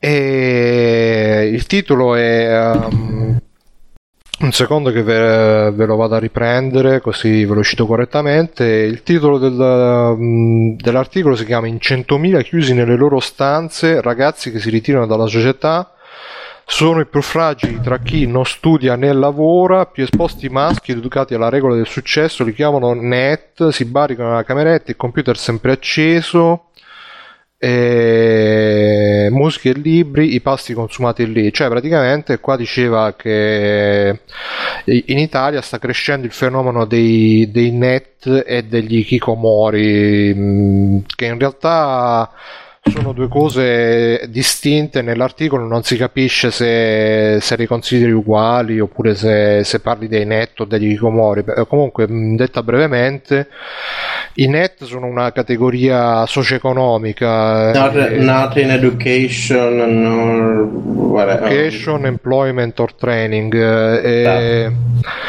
e quindi sarebbero le persone che non studiano, non lavorano e non, non fanno neanche corsi di formazione, in pratica disoccupati, per dirla in alto. Però eh, io anni fa eh, mi ricordo, forse all'università eh, studiamo la definizione di disoccupato, e a livello statistico mi pare che eh, il disoccupato debba anche comunque cercare attivamente lavoro, mentre sì, il net, rientra in un'altra categoria. Il disoccupato è quello che non ha lavoro però cerca, invece il net, da quello che ho capito, è quello che non c'ha lavoro, non studia, non fa un cazzo e neanche cerca, perché è un po' come quella roba che, ti ricordi Simone, parlavamo anche qualche puntata fa eh, di quelli che in America preferiscono non lavorare, stare a casa a giocare ai videogiochi invece di, invece di trovarsi il lavoro eccetera eccetera, che gli economisti si stavano occupando che i videogiochi oh, ci rubano l'economia. E, e questo è il net. Invece l'ikikomori è, è una condizione psicologica che appunto è stata coniata, è stato coniato il termine in Giappone, di queste persone che vivono recluse in casa. Nei casi più estremi uh, sono ragazzi che sono proprio rinchiusi nella loro stanza, mangiano lì, eh, magari gli va a portare da mangiare un parente, un genitore eccetera eccetera, loro non escono non solo di casa, non escono neanche dalla loro stanza, stanno attaccati magari a internet tutto il giorno, oppure a vedere anime, videogiochi eccetera eccetera. Oppure nei casi più uh, diciamo tra virgolette leggeri, magari escono, però escono solamente, che ne so, a tarda ora per andare a fare la spesa. Là in Giappone c'hanno questi mini market che si chiamano konbini, che stanno aperti ventiquattro ore su ventiquattro, e vanno là magari anche a ma- a comprarsi pasti già pronti. Comunque diciamo che di base sono, eh, sono forme di eh, è una forma di ritiro sociale, per cui questa gente si, si ritira dalla società. E qua nell'articolo dice anche che appunto è gente che sono in prevalenza maschi, perché in effetti è vero che sono in prevalenza maschi anche eh, in Giappone. E cosa, Simone? È logico. Tu dici perché le femmine scopano. Ma sì, sicuramente. Ma guarda che in realtà in realtà normale che doveva essere una puntata seria. In realtà secondo me le femmine, io c'ho sta c'ho sta mh, questo pensiero che la femmina, cioè Hello? No, no, che la femmina magari... Io ho molta paura di quello. Aspetta, che tira. Fallo, no, no, fallo. no, no, no, no. c'ho sto pensiero che il maschio brutto magari comunque trova la, lo sfogo in qualcos'altro, mentre per la femmina brutta, quella, la, cioè la corrispondente femminile, le robe sono molto più... più dure, anche se comunque uh, sì, in effetti le, le donne comunque sono più sociali, più socia- le femmine sono più socievoli di natura e quindi magari hanno di meno questo, questo problema perché sono più portate alla socialità. Comunque mh, diceva che appunto sono più i maschi perché sentono di più la, la competizione e le, il, l'imperativo di dover avere successo, e quindi una volta che vedono che questo, questa pressione non la riescono più a reggere, si ritirano in casa con... io, io comunque c'è una soluzione per questa cosa, perché eh. tu ti ritiri già rido eh. la cazzata eh, che senti la cazzata eh, che sta caricando vai, vai. tu ti ritiri in camera, lasciate ti, le cinture, ti ritiri in camera a giocare ai videogiochi con la eh? Ti compri lo Smach Z, puoi giocarci in giro ai videogiochi. È partito anche l'eco per la più enfasi a sta cosa. E poi dicevano anche che di solito si tratta di ragazzi dove eh, il padre, la figura del padre è assente, la madre magari è troppo protettiva, ma in realtà sta cosa del padre assente, della madre protettiva è un po'...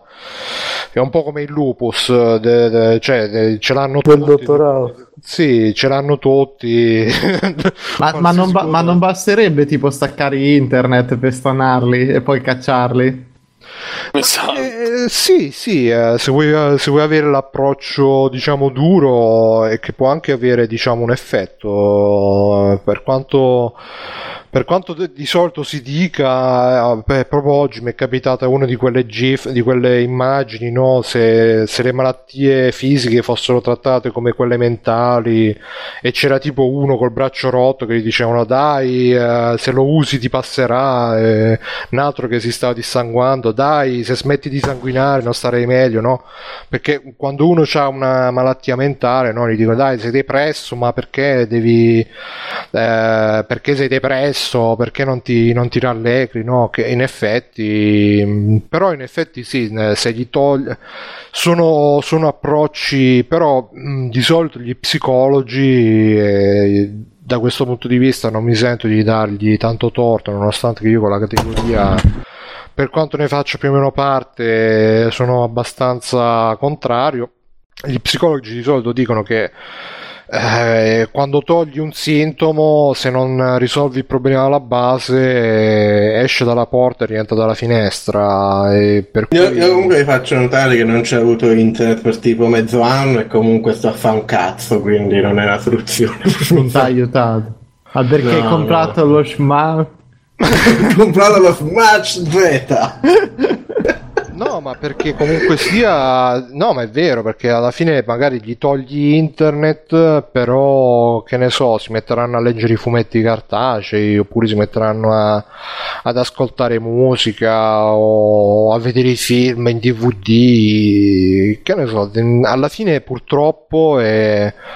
internet sicuramente propedeutico, tra virgolette, internet, i videogiochi sono propedeutici perché comunque ti, ti offrono questo, questo, questo modo di ammazzare il tempo de, che, e anche di, di fuggire dalla realtà, che, che poi era anche il, il punto dell'altro articolo del Corriere che ci hanno segnalato. Questo ce l'ha segnalato Timoffetta, che saluto e ringrazio, questi due articoli, eh, che diceva che a Roma hanno aperto una, una clinica specializzata nel, nelle addiction da videogiochi, e della questa... clinica Signome, Simone Cognome per bimbi speciali che non hanno voglia di uscire.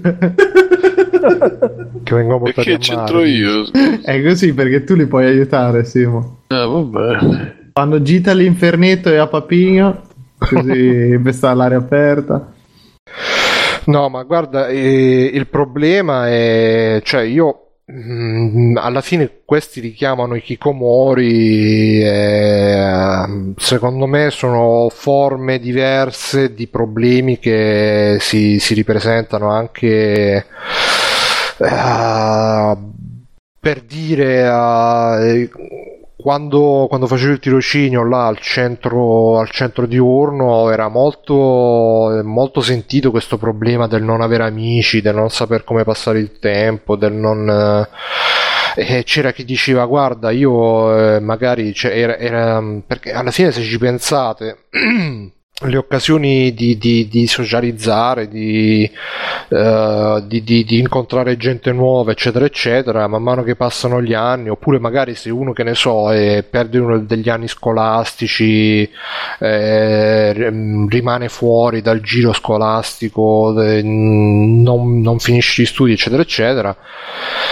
Eh, o magari appunto ha problemi di dipendenze, tossicodipendenze o dipendenze di altro tipo, e piano piano tende a perdere le amicizie, tende a perdere le frequentazioni e poi è difficile recuperarle, rifarsene. Infatti eh, la cosa tipica che succede in questi centri diciamo per tossicodipendenti è che sono, mh, sono persone che um, un po' sono rimaste anche da sole, isolate per, uh, per i problemi che hanno avuto, che stanno affrontando, e che quindi si ritrovano un po' tra di loro a fare amicizia tra di loro, però poi ovviamente chi va con lo zoppo eccetera eccetera, e quindi un po' arriva si... tardi chi va con lo zoppo sì, anche quello. E quindi eh, il problema della socialità alla fine è un problema che eh... Davide, come si risolve? Eh. Uh, suicidio. No, scherzi a parte, se, ricon- se riconoscete con uno sbacciata.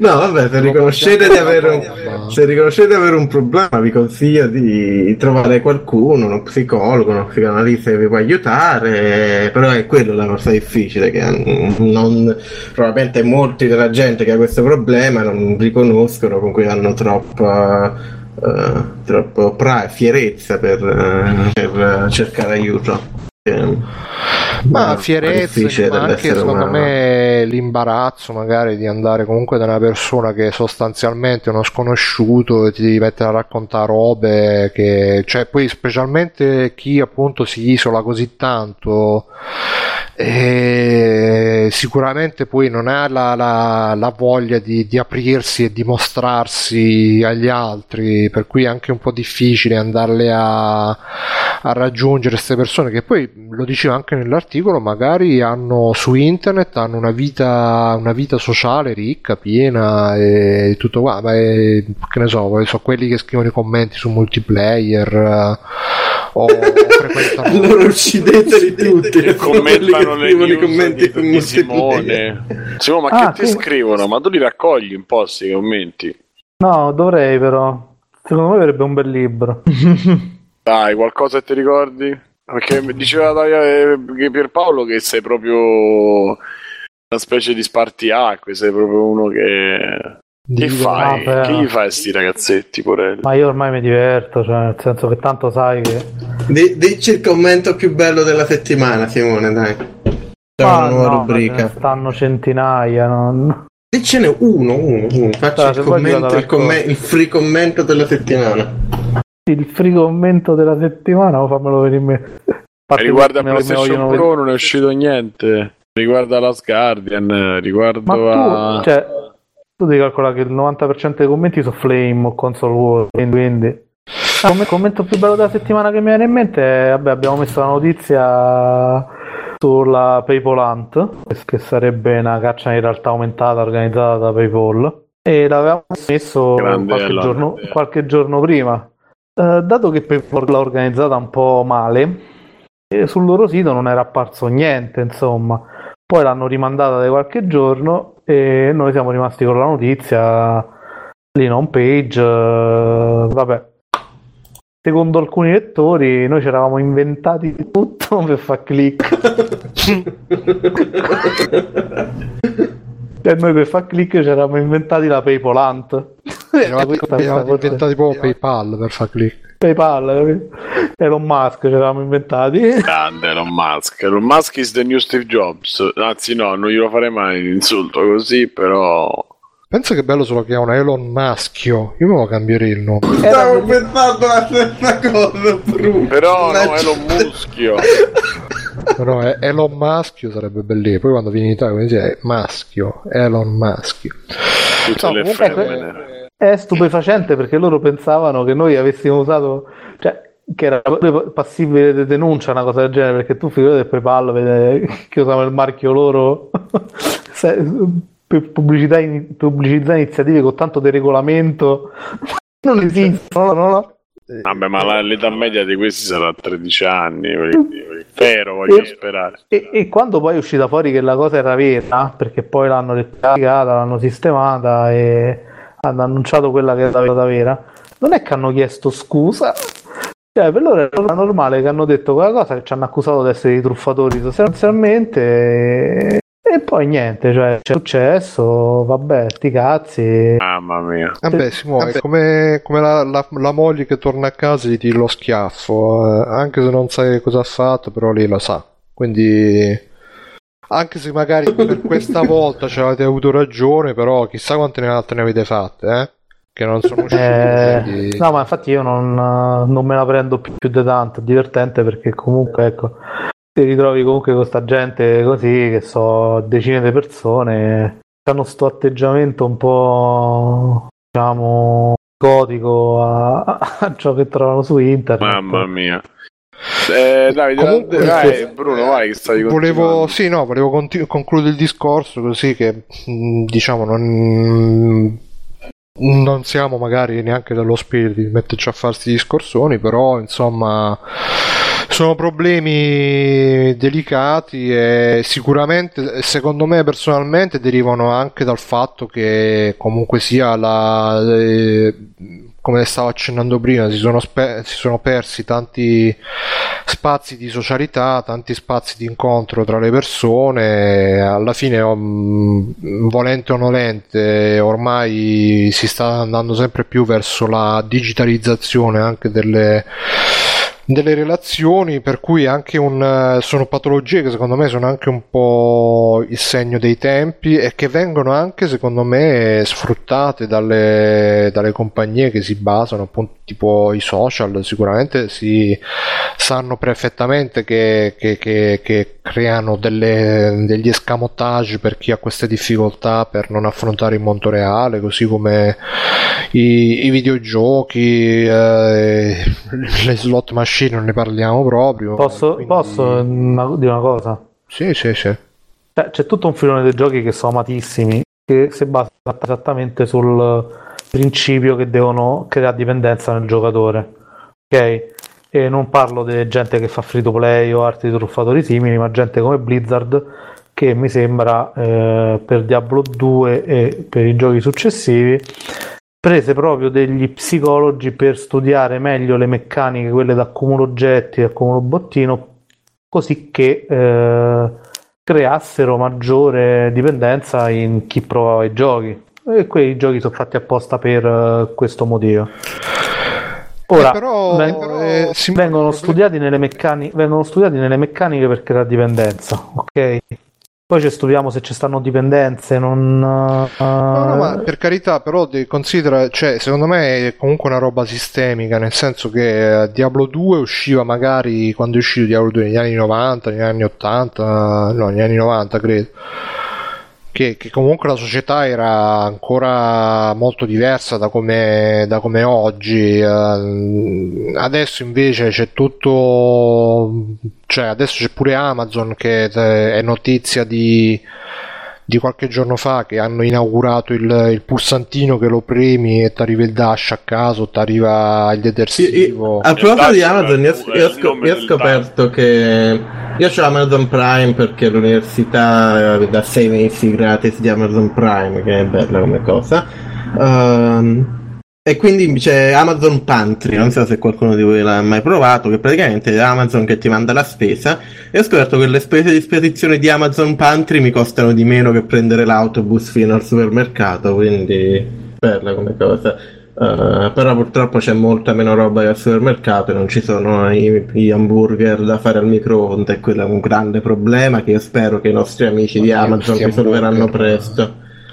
No, sono, sono un cibo sano, sano veloce, uh, gustoso, eh, quasi, quasi belli quanto uno Smach Z, hamburger al microonde. Eh, mi aspetti pure quello. Beh, provate a mangiare uno Smach Z. Sì, ma... Cool. Ketchup, oh, maionese. Davide, io penso che bro, sia l'intera società che ormai si basa su dipendenze.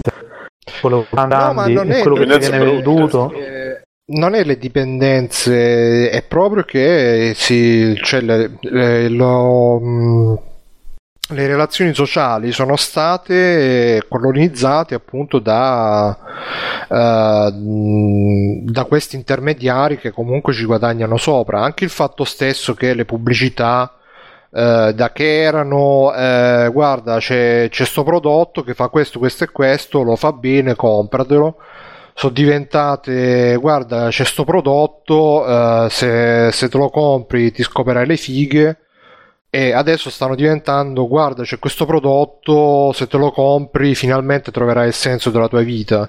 Cioè sono, sono tutte questioni tra virgolette esistenziali, morali, filosofiche che, che sono state tutte, chi, chi dalla pubblicità, chi dai social network, chi dai videogiochi, siamo circondati appunto. Io mh, onestamente dico sta cosa e poi chiudo, eh, sul mio sito preferito al mondo, Quora, che c'ha tutte le robe verificate, informate, c'è la, la come si chiama, ho trovato un tizio che racconta storie di guerra e, e che ha partecipato, tipo ha combattuto nella guerra nell'ex Jugoslavia, eh, tra Serbia e Croazia, e racconta robe che onestamente fanno accapponare la pelle, che a me mh, stanno facendo molto, diciamo, eh, mi stanno facendo molto mettere in prospettiva tante robe, perché questa cosa non l'ho detta, mi sa che l'avevo accennata fuori onda, però tipo a una domanda di uno che gli diceva ma se tu sei un civile in una zona di guerra come fai? Lui, eh, lui eh, gli ha risposto proprio veloce veloce, detto prenditi un preservativo, mettici dentro dei soldi e scattatelo in culo, e, e la prima cosa da fare è quella. Perché non l'ho mai provato, adesso ci provo, sì, sì. E portati delle sigarette perché non sai mai a che cosa possono servire, non allontanarti dalle città perché comunque in città stai con degli altri, invece nelle, nelle zone disabitate eh, se t'azzeccano eh, è la fine. E poi altre storie dove parlava di... Non riesco a trovare il collegamento però fino ad adesso. Eh, no, il collegamento è che eh, comunque quando, cioè, leggendo queste storie così eh, che ti riportano proprio al minimo, al minimo indispensabile della sopravvivenza, mangiare, dormire, magari evitare di essere ammazzato da qualche proiettile vagante, oppure se sei una donna di essere stuprata dalle, da, da, da, una, da una pattuglia che, che così capita per la tua città e va di porta in porta, sfonda le porte, a ammazzare la gente, stuprare le donne, diciamo che un po' ti, ti rimetti un po' in prospettiva tutto, e ti, ti vai a pensare sì, a PlayStation quattro Pro, i sessanta F P S, l'H D R, belli, però è, è, è una banalità, eh. È sicuramente una banalità. Come, come... Pensa, pensa, pensate ai bambini africani che non mangiano, esatto, su questo discorso. Però per me diciamo che ha avuto ah, un, un effetto abbastanza, poi non è solo questo, sono tante altre robe che sto tizio racconta, in generale raccontano, ma questo qua in particolare mi, mi ha preso molto come scrive e come descrive le varie situazioni. Per cui uh, e che del resto poi è una cosa che fanno anche, cioè uh, paradossalmente co- con tutto che uh, uh, si spendono tantissimi soldi per uh, que- tutti i nostri gadget tecnologici, poi c'è anche dall'altro lato, ci sono i business de- de- dei ritiri più o meno spirituali, più o meno di ciarlatani. Cosa con i N I T, con...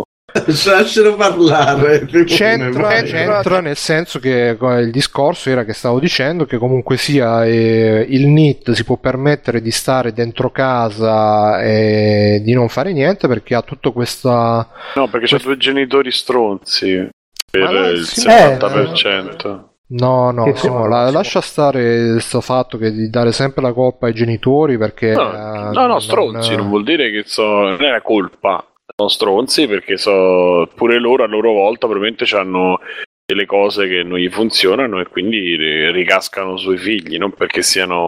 Beh, Bruno, vuol dire che comunque siamo una società che si può permettere certi problemi, cioè nel senso che... Ma io ho capito, sì, sì, ho capito. No, quello che vuol dire che uh, quando e questi sono problemi, sì, siamo una società che si può permettere certi problemi perché c'è anche una, conven- una convenienza di chi te li fa, di chi mh, diciamo ti, ti, ti abilita a vivere in queste, in queste situazioni, perché uh, uh, alla fine sei circondato, la tua natura umana, diciamo, biologica, Eh, viene sovvertita in ogni suo ambito da qualcuno che eh, ci vuole guadagnare sopra. Per cui, ripeto, la, la socialità con i social network, il tempo libero con film, videogiochi, libri, eccetera eccetera, tante robe che magari ti, ti ti fanno solo passare il tempo senza riempirtelo, ma sola- senza diciamo darti niente in cambio, ma solamente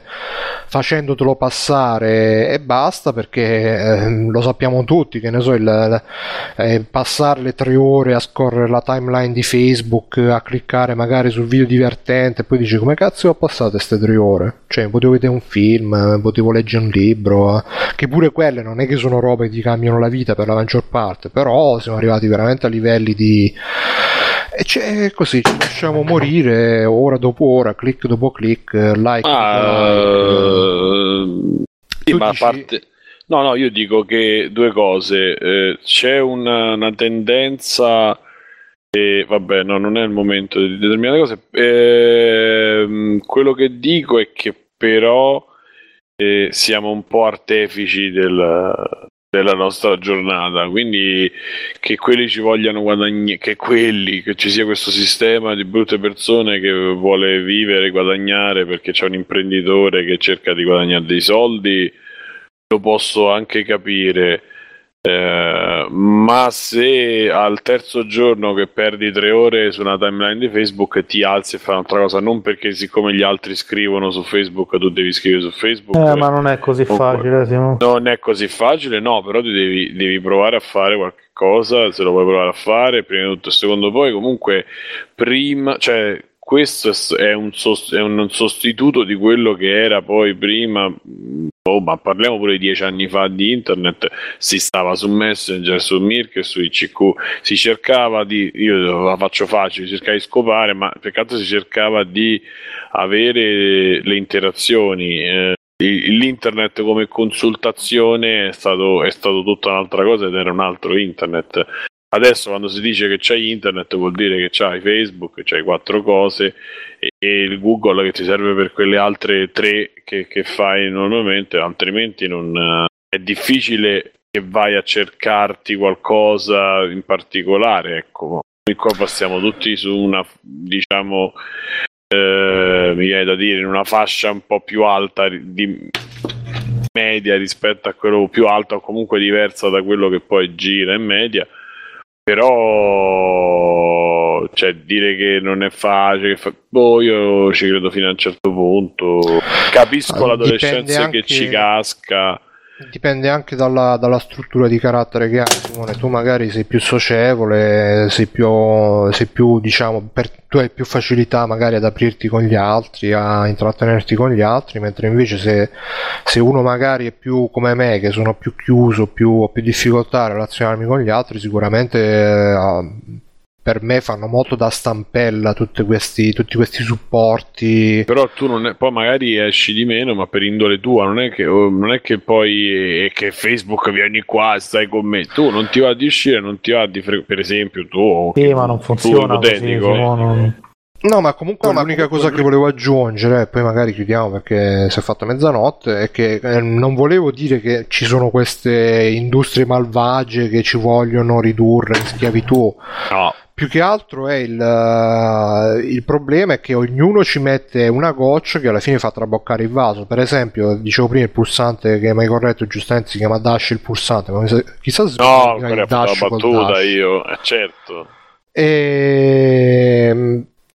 preso di per sé singolarmente non è che sia una roba terribile, che, che c'hai la roba là che ti ordini eh, col pulsante, però se, se, se lo vai a mettere in uno che già è, passa il tempo su Facebook, eh, che ne so, eh, gioca agli M M O dalla mattina alla sera, eh, eh, che cazzo ne so io, poi gli, gli metti pure il pulsante che non, non si deve manco vestire una volta a settimana per andare a fare la spesa perché premi il pulsante e gli arriva sotto casa.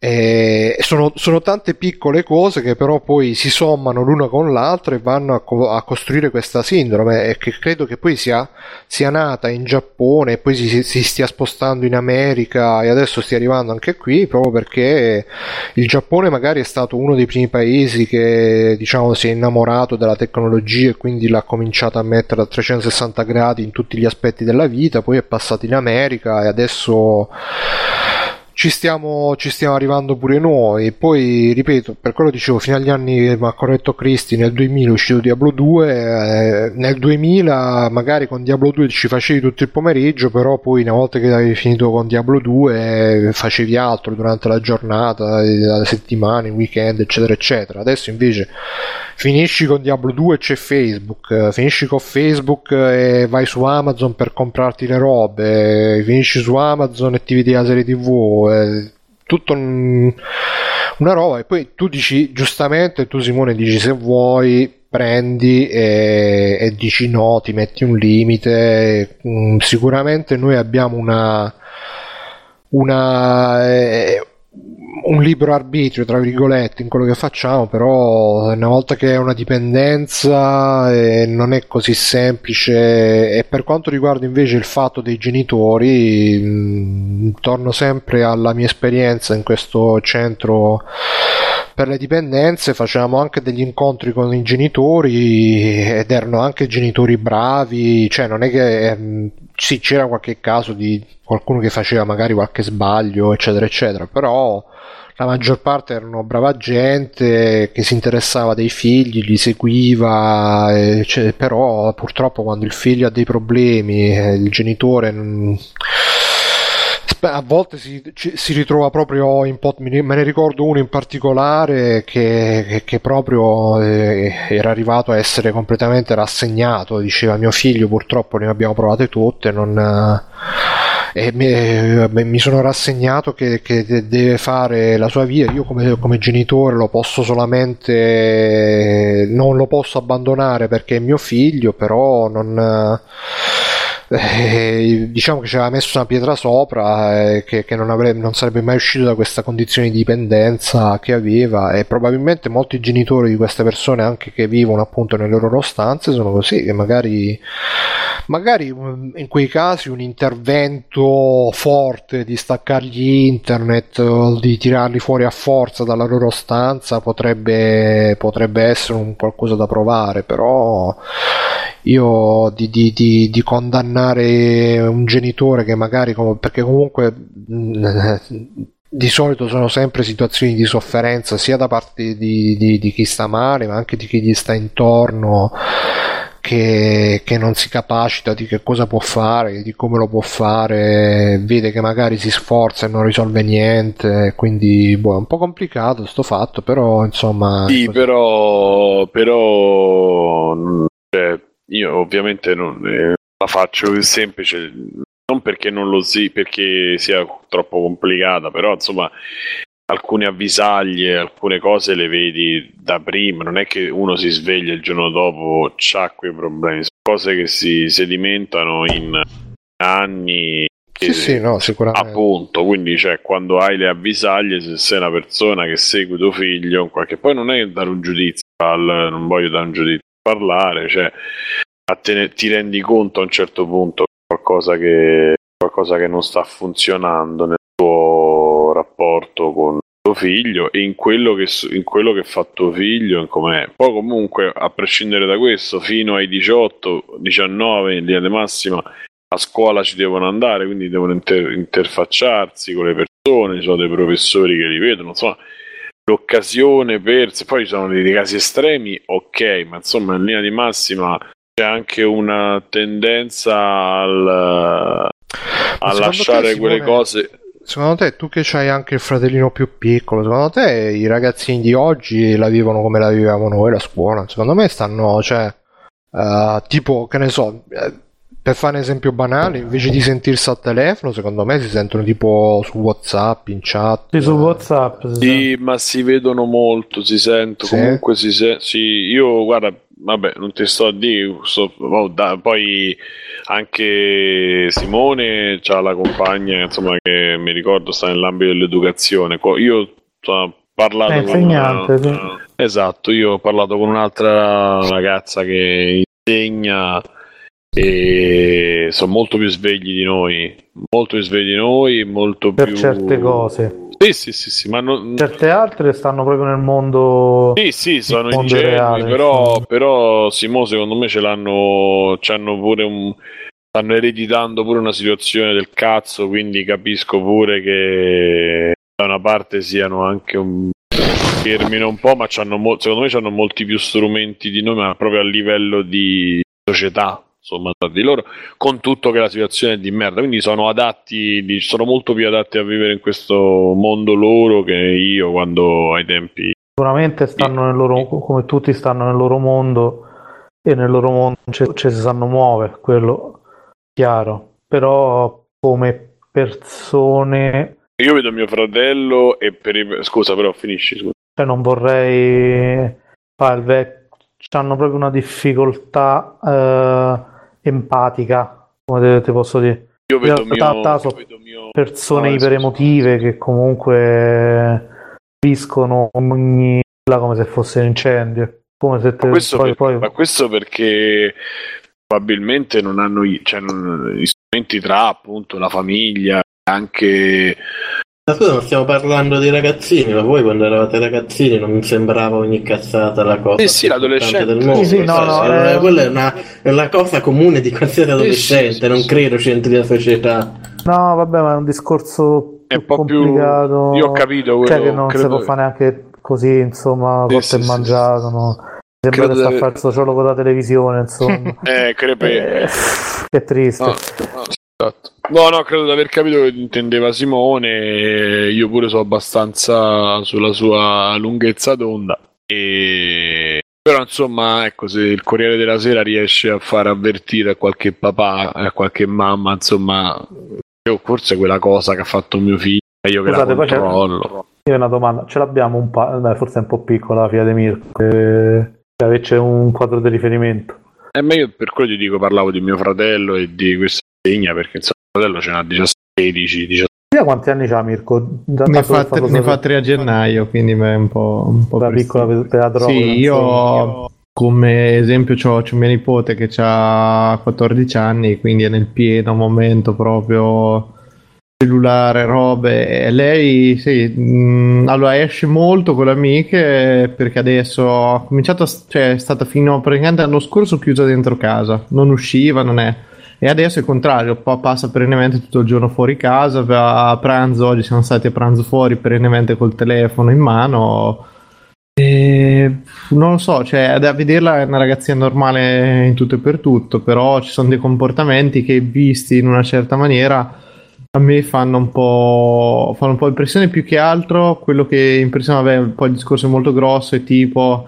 Uh, visto oggi ce l'aveva che aveva visto un video sulla sofferenza degli animali, solite robe eccetera, e praticamente ah no, adesso si cominciava a fare questi dubbi sulla carne, ma non perché c'era una reale, cioè, non è che si domandava sto video da dove veniva o perché era stato fatto eccetera, ma ho visto il video, oddio mi ha fatto impressione, quindi oggi mangio meno carne ma il pesce lo mangio eh. Sì, ma voi non, cioè, non conosciate persone che a quell'età facevano la stessa cosa e... quando non c'era eh, ancora io non, no, allora io no, devo essere sincero, non mi ricordo eh, cioè effettivamente non mi ricordo sì. Che i media no, sì. Ascolta, Mirko, ti ricordi che uscì in logo i bambini che con i palloni e nessuno mangiava più, si comprava eh no io più. Invece mi ricordo che nessuno se, se ne è fottuto, però boh non lo so, forse io credo che molt, molta gente che non, cioè che rompe il cazzo ai giovani d'oggi vabbè, si sono dimenticati com'era essere eh, sì, sì, sì, sì. Perché sei ascolta, un ragazzino me, chiunque me, un demente eh, che sia nei, negli anni settanta, negli anni sessanta, negli anni ottanta, negli anni novanta cinquanta, sei, se c'hai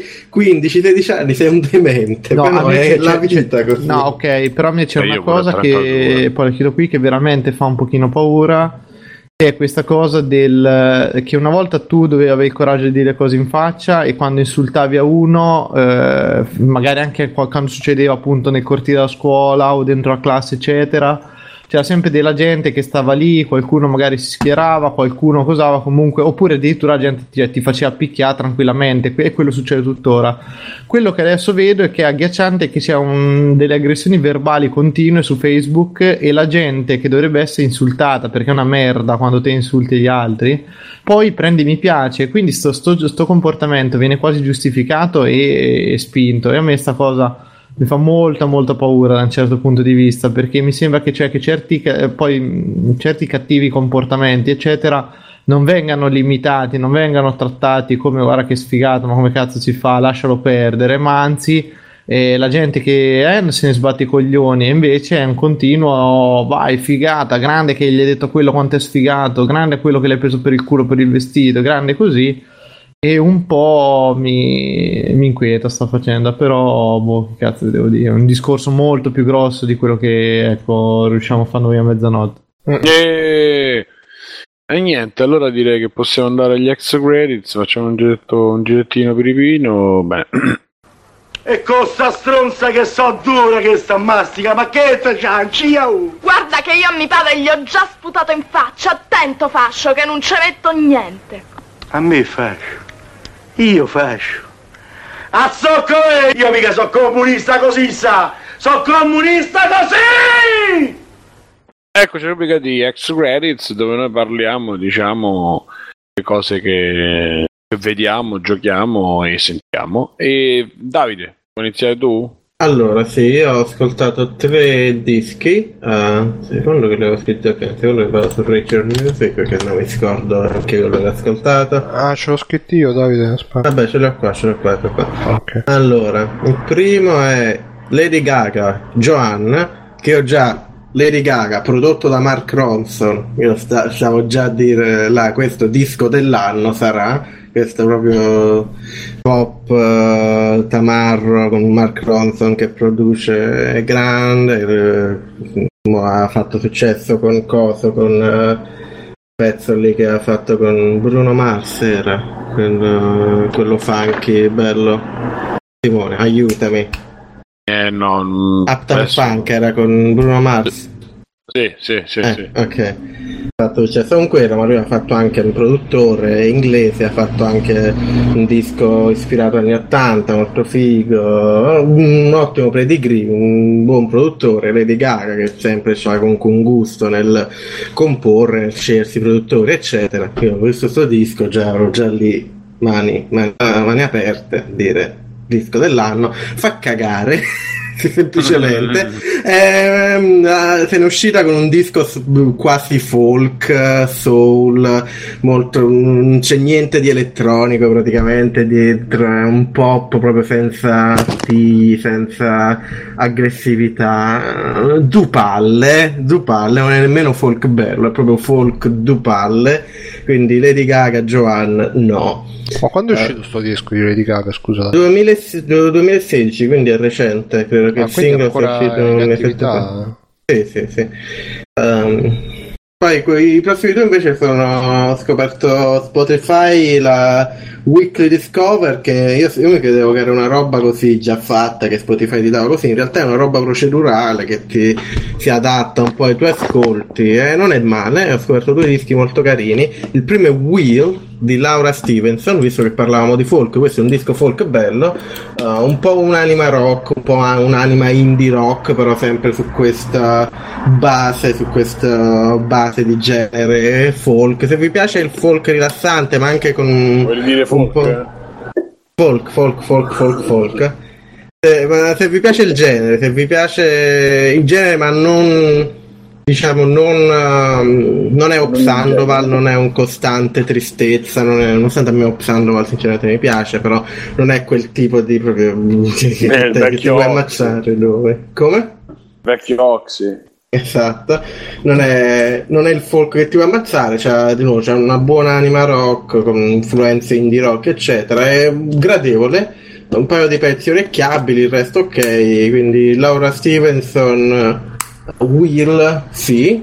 E l'altro disco invece mi è piaciuto molto, Eh, di que- in realtà è del duemilatredici, quindi non so se facciano ancora musica sti qua, ma sono i The Speed of Sound in sea- The Speed of Sound in Sea Water, e il disco è First Contact. Mamma mia, eh, il titolo già è eh. eh, sono un gruppo, diciamo, fanno parte di quel filone del me- duemilatredici, quindi anche abbastanza recente. Uh, abbiamo parlato di Matt Rock un po' di tempo fa, non sono mai stato un fan del genere del Matt Rock, che è questo rock molto Matt. tecnico, sì, Matt nel senso di matematica, proprio perché no, Matt nel senso di batteria, è molto tecnico, c'ha questa estetica molto spezzettata, viene un po' dal progressive, però molto è più, più secco del pro- progressive, non, non ci sono particolari arrangiamenti, non ci sono, non ci sono diciamo gli assoli di organo elettrico, che è la prima cosa che uno pensa quando pensa al prog rock. Questo è proprio rock fatto di solito in trio, però molto tecnico, molto, ecco. Recentemente c'è stata un po' un'ondata di gruppi che prendono l'estetica base del math rock, questo, questo suono molto secco, questo, questo quasi spezzettamento del, dei riff, uh, tolgono un po' la, la roba più tecnica pura, invece di fare queste robe automasturbatorie ci mettono sopra elementi, elementi presi dal Midwest emo, elementi medo- melodici, e questo è quello che fanno The Speed of Sound in Seawater. Uh, e non, non prenderò il merito di questo commento, perché secondo me è una roba molto intelligente che ha scritto qualcuno sulle recensioni di Rate Your Music, che sembrano quasi i, se i Dead Cab for Cutie si fossero dati al math rock, ed è, è molto descrittiva questa frase, perché è molto dolce, c'ha questa voce molto molto, molto indie, molto che canti ah. così e sei melodico. No, uh, questo è coso, eh. Sì, vabbè, come si chiamano i no, i... eh beh, non me la penso. If you wanna be my friend, na, na, molto, mo, molto delicato, che sussurri, non, non gridi mai, perché okay. Quei due danesi svedesi, dai. Uh, oh cazzo! Vabbè, uh, King che... of Convenience. Il King of Convenience. Ecco. Ecco, sta vocina così, però poi i riff, diciamo, i riff un po' sbilenchi della chitarra. No, la vocina così, oh. i riff un po' sbilenchi sulla chitarra, i testi sono, secondo me non tutti, alcuni sono un po', beh, però ci sono un po' dei testi molto, molto ben scritti, con molto simbolismo, molto, molto bello. È un, un disco... Un, di- un disco bello, mi piace, mi piace, mi piace, soprattutto il primo, la prima traccia del disco, che è uh, To Katie Lee, la postai su Twitter un po' di tempo fa, quindi andate ad ascoltare soprattutto quella, secondo, è esteticamente molto, molto gradevole, di nuovo mi piace molto il contrasto fra la voce, la, la vocettina indie melodica e poi questi, questi riff un po' strani, un po' sbilenchi, un po' bizzarri sulla chitarra. uh. E velo, velocemente, ah ecco, me l'ho ascoltato questo, sempre sullo stesso genere, anche se questo è un, è, è un, è un po' meno indie, uh, Hinto, che è un gruppo giapponese, Nervous Party, che è il disco che hanno fatto nel duemilaquattordici, non ho ancora Pinto, ascoltato il loro Hinto, H-I-N-T-O. Uh-huh. Uh, il disco che hanno fatto nel duemilaquattordici, non ho ascoltato il disco nuovo perché non si trova da nessuna parte, perché i giapponesi non sanno distribuire le cose. Uh, è sempre la stessa cosa, mischiano funk, mischiano math rock, però con questa base di pop giapponese melodico. Bello, di nuovo, mi piace molto a me l'estetica di mischiare questa melodia poi col funk, col math rock, e fare questo, diciamo, questa, questo dualismo, uh, questa, questa dissonanza ludonarrativa.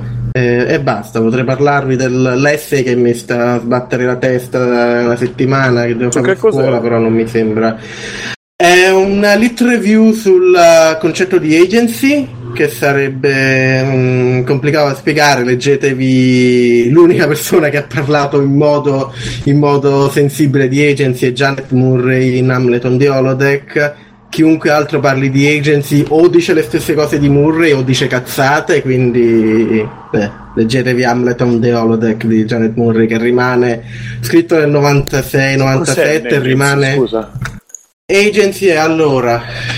Uh, prima non credo che ci sia una parola in italiano. Cioè, queste cose fighe che fai, no? Il matroca, gente che, che, che cioè, dice no, eh, ma perché poi la gente non gliene frega un cazzo di spiegare eh, no, cos'è l'agency. Allora, l'agency è c'è possibilità di azione, spazio d'azione. Tipo. Sì e no, uh, è l'intersezione delle intenzioni del giocatore, uh, lo spazio d'azione, come detto. Allora, in semplici parole, quando il giocatore vuole fare qualcosa e può farlo, c'è un feeling di agency.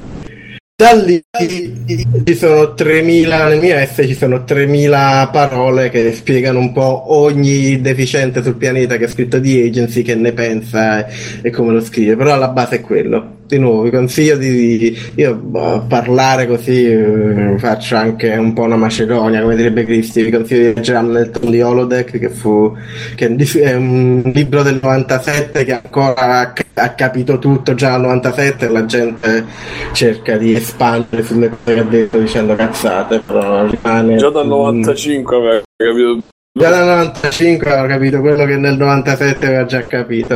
uh, No, comunque dai, passa la palla a Br- Br- Bruno, Bruno, Bruno, Bruno, Bruno. Brutto. Ok, uh, io vi consiglio innanzitutto di andarvi a leggere il commento di Aku sotto la diretta, che ha parlato di un suo amico Net che eh, dice che gli vogliono bene, però è difficile pure portarlo in birreria il sabato, il venerdì... E... Eh, loro in, birre, in, birre, in birreria poi ti puoi prendere le malattie, dai. Ma probabilmente ci sono altri problemi, non lo so, forse ci sì, sono sì, altri no, problemi. No, no, sì, ci sono altri problemi sicuramente, però per, eh, era fa, fa, raccontato sta storia, insomma, di fa, fa, fa, fa, fa. Tra l'altro diceva che ha quarantuno anni e, e non, eh, non non si va in birreria a quarantuno anni comunque. Non lo si riesce a diciamo a stimolare a fare. Ma guarda, io se a quarantuno anni ci avessi soldi per fare il net cento per cento, guarda, net for life. A parte questo, eh, vabbè, continuo la serie dei Mad Max, visto che avevo promesso la volta scorsa, con Mad Max due. Che uh, in Italia... Continua la serie, è come YouTube, continuiamo la serie di cose. Eh sì, facciamo questo esperimento. Di, no, di, di, di, di posso continuare la serie Mad Max? A me tipo, mi si è otturato l'orecchio destro, credo che sia caduto il cerume. Consigli su come di sotturarlo? Eh, boh, io di solito il cono di carta eh. con l'accendino, ma non mi sembra il caso che ti bruci i capelli. Bruno, tu? No, io di solito de, con la doccia piego la testa e mi butto l'acqua da so, dal basso verso l'alto per pulire tutto quanto quando mi faccio la doccia. Però non so, magari se, se c'hai una farmacia vicino chiedi se c'hanno. No, no, io compro uno Steam Boy. Esatto, comprate lo Smach Z per, per risottolarvi le orecchie. Beh, comunque, Beh, comunque il dicevo... secondo è quello che in Italia mi sa che si chiama Interceptor, uh, il guerriero della strada, forse, non lo so. Comunque il secondo è quello che dal primo, che era futuro prossimo, diventa futuro remoto post-apocalittico, perché nel primo c'erano ancora, diciamo, la società, le cose, invece nel secondo si vede proprio la tipica introduzione che fanno vedere le, le bombe atomiche che esplodono e tutto quanto, e per far capire che, insomma, è come l'introduzione di Kanye West praticamente, che poi...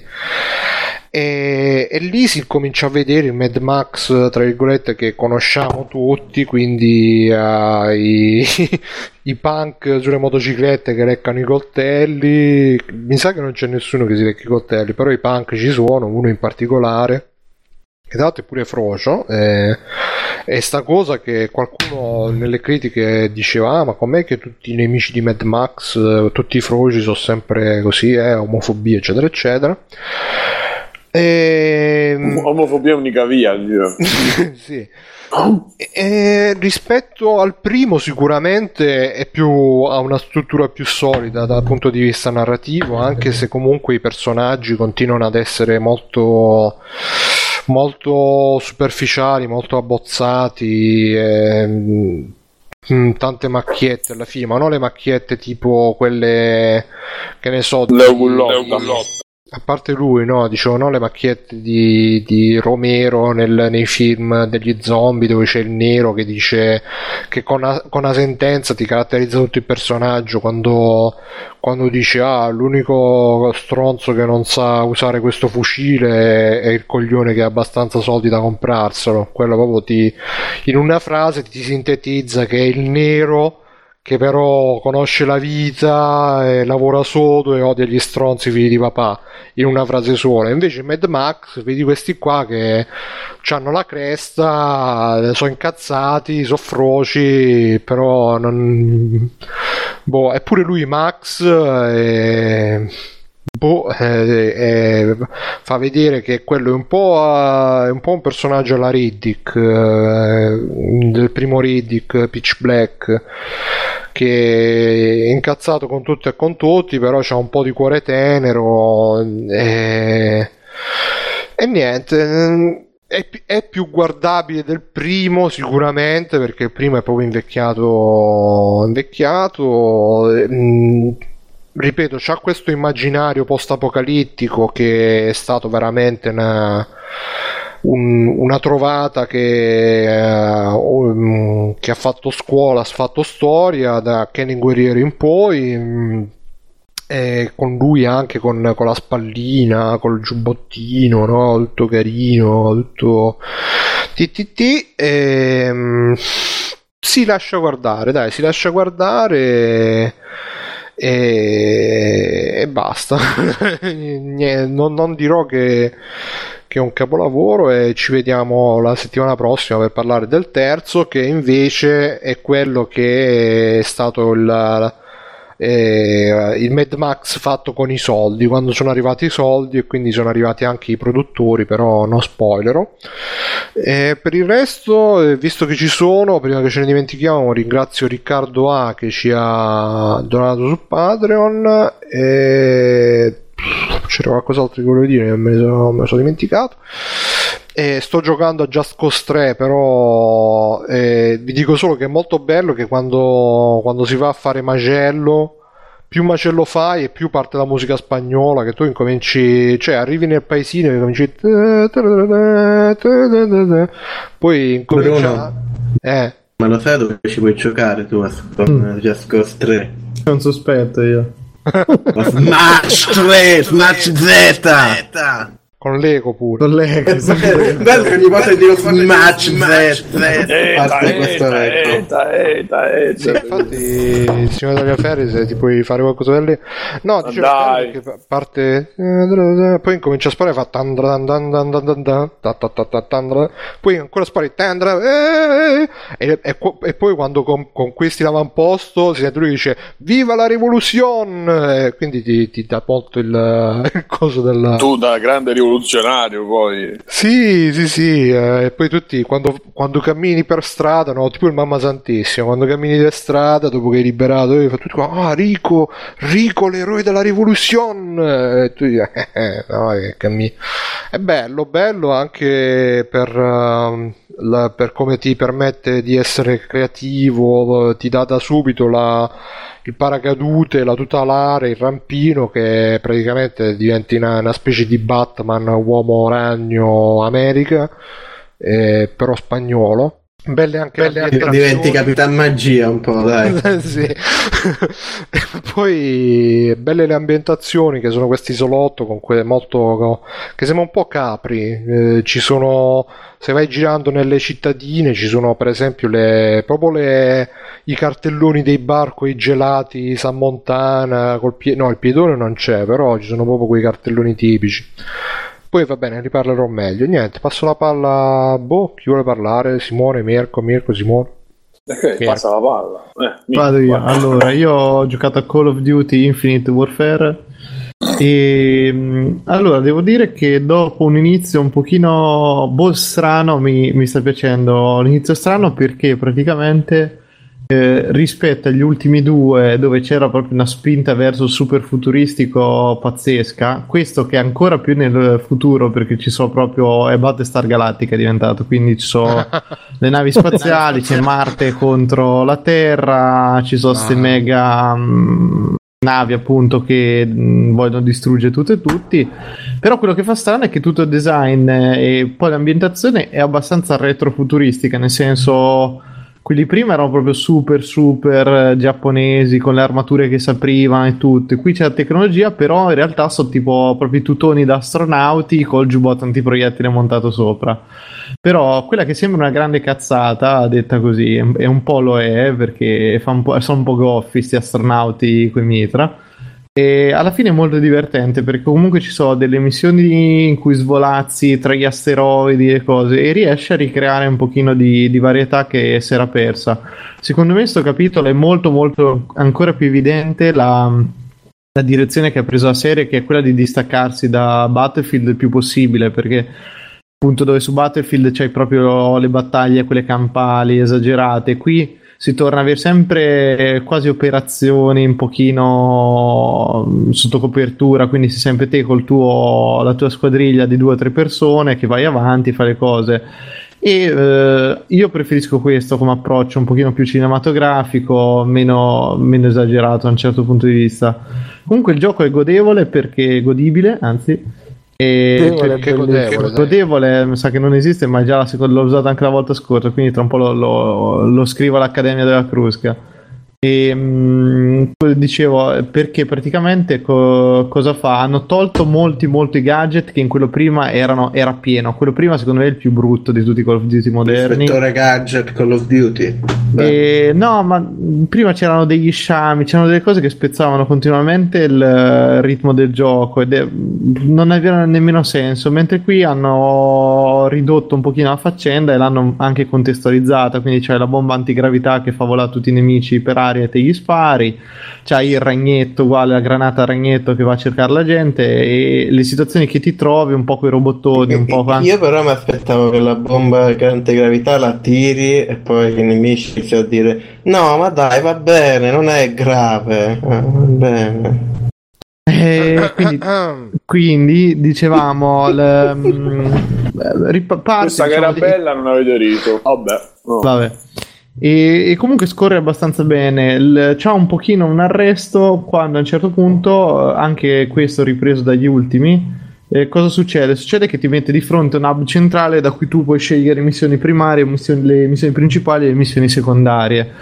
E da, da un certo punto di vista questo frammenta un po' il gioco, comunque aumenta un po' il, il fatto della ripetitività, perché ti trovi queste missioni che so quasi sempre assalta la nave e farla saltare per aria, oppure guida, guida il Jekyll che praticamente è l'astronave di, di turno, che non è male come idea, nonostante si capisce che è proprio inserita forza nel, nel, nel gioco per fare poi il, le missioni V R, perché guarda un po' chi su um, appunto PlayStation V R c'è tutta c'è venduto standalone questa parte dei, degli assalti con l'astronave, è abbastanza divertente perché sono coreografici, spari missili, molto semplice, però ogni tanto ci sta. E, e anche lì quando combinano le due cose, tipo ti svolazzi in uno spazio, poi col rampino devi entrare dentro l'astronave, poi parti con l'astronave, crea delle belle situazioni, sono anche eh, per me anche abbastanza divertenti, e c'è quel minimo di varietà che ti tiene lì. Poi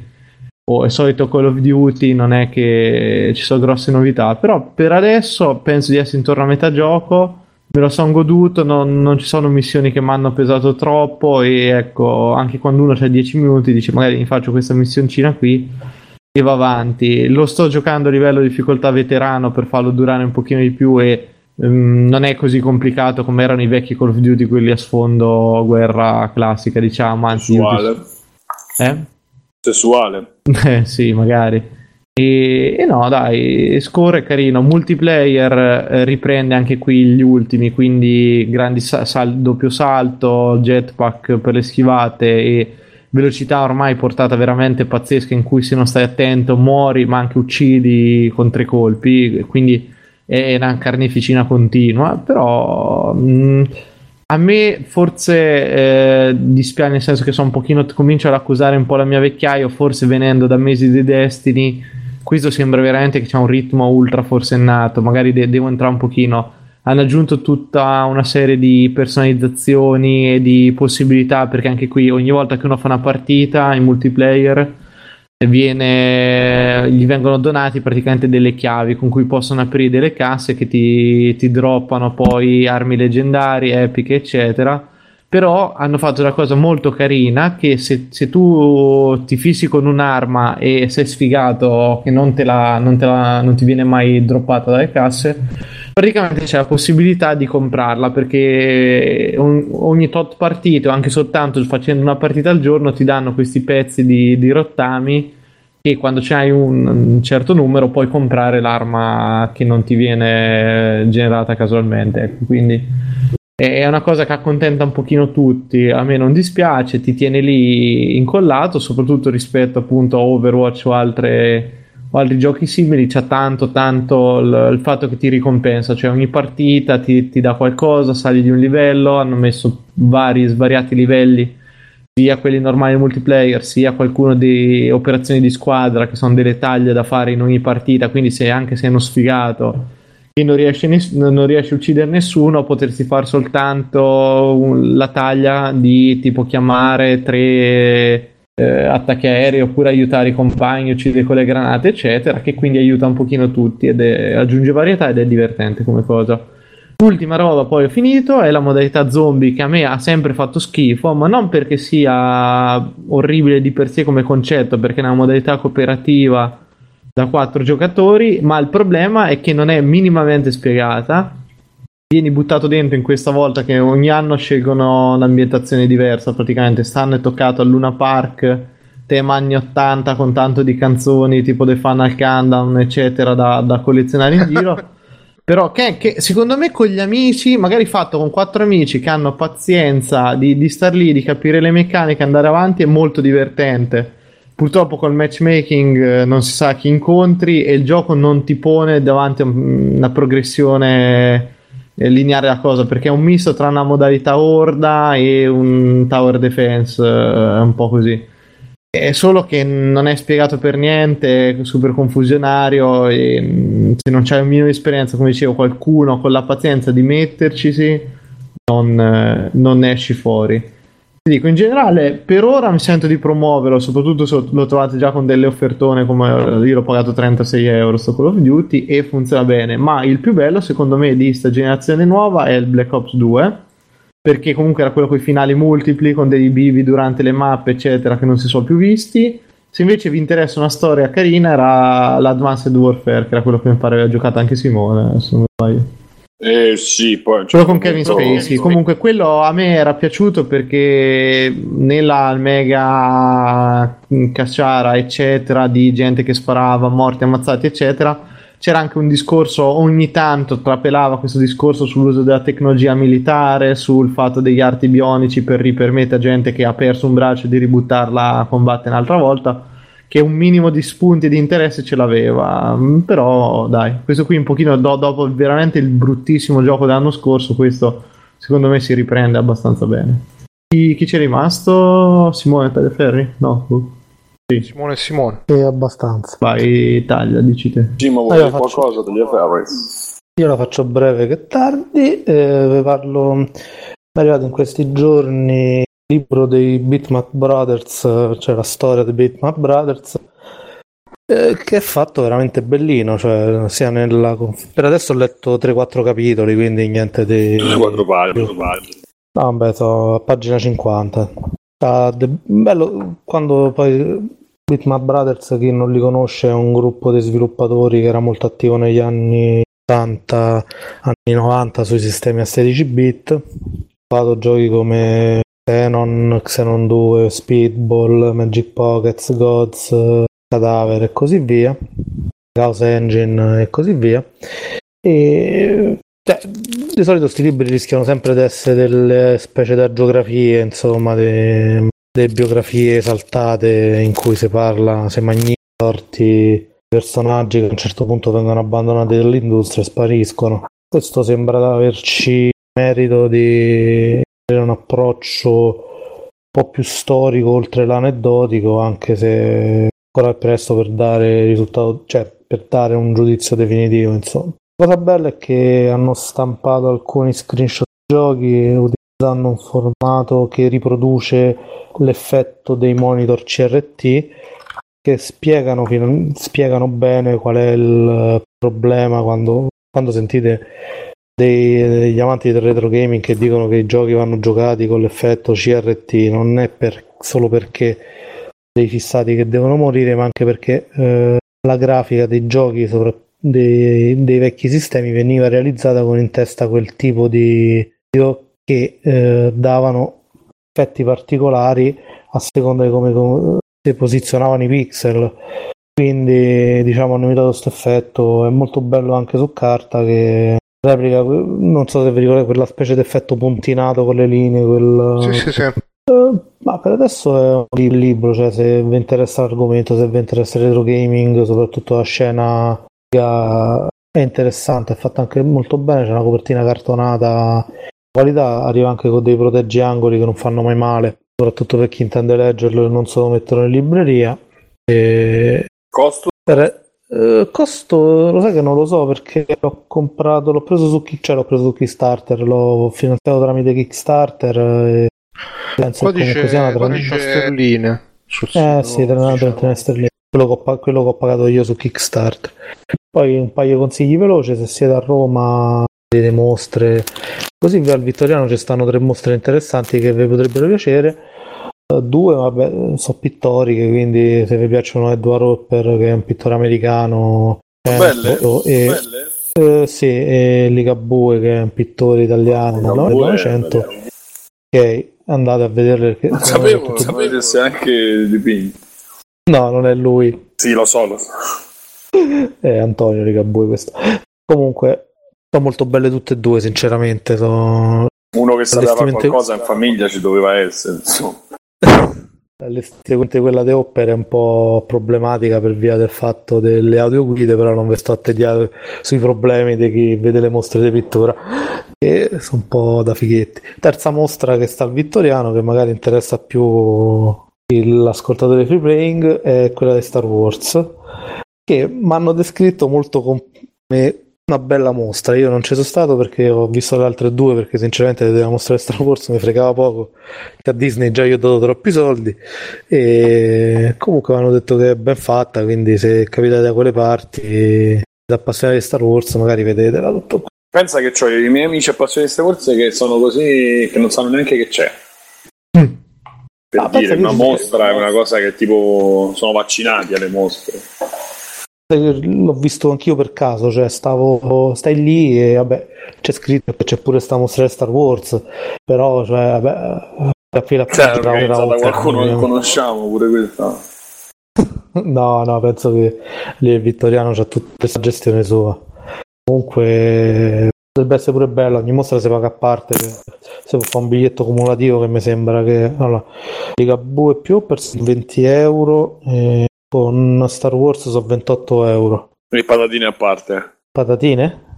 Eh sì, sì, vabbè, eh, sì. Stato tipo menù. Non so quanto è grande quella di Star Wars perché l'ho vista dall'esterno, stiamo vicino al guardaroba, però... Te lo sono morte nera in lontananza. Vabbè, vabbè, fatto, dai. Fatto? Sì, sì, finito, finito. Ok, e io chiudo con... Uh... robe che non mi ricordo, ma sicuramente una cosa posso dire: ho iniziato uh, The Rise of the Tomb Raider, anche, anche io sono cascato in questo volgo, valgo, talgo, e um, ho giocato boh, tre ore, quattro ore, e devo dire che uh, l'impressione iniziale era positiva, perché è un, ormai è diventato un clone di di Uncharted, e, però c'aveva, cioè, mi dava idea che avesse quel leggero movimento in più dove cioè, esplori, dove fa Indiana Jones. Invece anche qui si casca poi nel, nel bieco sparare, certe volte anche imposto, anche un po' forzato. Ho giocato poche ore, eh, quindi perdonatemi, potrei anche sbagliare, potrei ribaltare completamente Eh, le previsioni, come tutti i sondaggisti ci hanno insegnato negli ultimi tempi, ma mh, a me sembra ci sia un, un po' di errori proprio eh, veniali, perché insomma hanno aggiunto questa specie di crafting ridicolo che da solo... Scusa, perché secondo me Rise of the Tomb Raider Ah, okay. Questo crafting completamente inutile e forzato, dove tu cammini, a un certo punto c'è un orso e dici eh, non lo puoi abbattere l'orso, per abbattere l'orso devi diventare più forte, devi andare a, a far cascare i nidi, devi andare a fare... Eh, non puoi fare questo perché... Eh, che poi il bello, sai cosa si muove? Che quello è tipo l'unico orso che incontri in tutto il gioco, fanno fa tanta merda e poi ce ne saranno altri due... in cinquecento ore di gioco, eh, appunto, quindi cioè proprio forzato così, tu, tu sei, ti rompe il ritmo proprio nel momento clou, dove non stai anche l'altra cosa, secondo me. Sì, sì, esatto, proprio senza sì, motivo, è un po' calibrato male come poi ritmo. A un certo punto c'è che vedevo delle cose, i tempi, il tempio, cioè proprio quella roba a me, ah, che bello, eh, come ovviamente stavo lì proprio bello a godermelo. È arrivato il cattivo dei cattivi con i rapimenti, i plot twist dopo mezz'ora, e, e da lì e, tu devi scappare e allora cominciano i deliri. Tu volevi stare tranquillo, ho un simulatore di templi, invece, invece c'era un gioco in mezzo. No, magari da magari c'era, quello sa dire, cioè nei tempi c'era il gioco, c'erano le cose da fare, da rampi, gli salti, invece poi ricominciamo con lei che la metto dentro la, la prigione, c'ha il, eh, l'unica, una donna che c'ha il fermaglio e col fermaglio apre le case, cioè neanche entra dentro la prigione e dopo venticinque secondi è libera, sfonda un muro a mani nude, cioè a, a, quasi a mani nude, incredibile work, eh, era bello, però dovevi stare tipo tre armi... mesi in realtà in tempo reale nella prigione. No, Davide, è brutto, è brutto e, e, e casualmente no, lo so, ma mi piace pigliarti per culo, sì, tipo, sì. Non è che dico che lo... casualmente nel, nel muro che rompi accanto ci sono tutte le tue armi ripoz, riposte appoggiate sul tavolo, come dire, eccole, una qui, una qui, una qui, ti rimetti le armi e ricominci, e poi là ci sarà una fase, una sparatoria che boh, l'ha, l'ha programmata Steve Wonder, ah, lì fai venire, guarda che no, falla lì, poi falla lì, cioè no, ripeto, ho giocato poche ore quindi potrei sbagliarmi, ma a me mi ha dato proprio l'idea di una roba che è costruita, pensata male e costruita peggio in quella fase. Come il primo del resto, e invece no, so, a me il primo boh, mi aveva proprio ridato voglia di giocare il primo, perché mi aspettavo la roba, perché a me forse perché boh, un po' il concetto all'Uncharted mi ha sempre appassionato, però questa roba, cioè, sì, poi, ripeto, lo continuerò, finirò, ma io vorrei gente che un attimo si, si espone, toglie, cioè le sparatorie metti, voi ricordate il primo, i, i, il secondo? Cazzo che giochi che erano! Stavi tu beh, da solo con questi tempi, ti arrampicavi, cercavi di arrivare al punto, cascavi, morivi, ricominciavi. Beh, perché, perché il concetto di Tomb Raider seguiva Prince of Persia.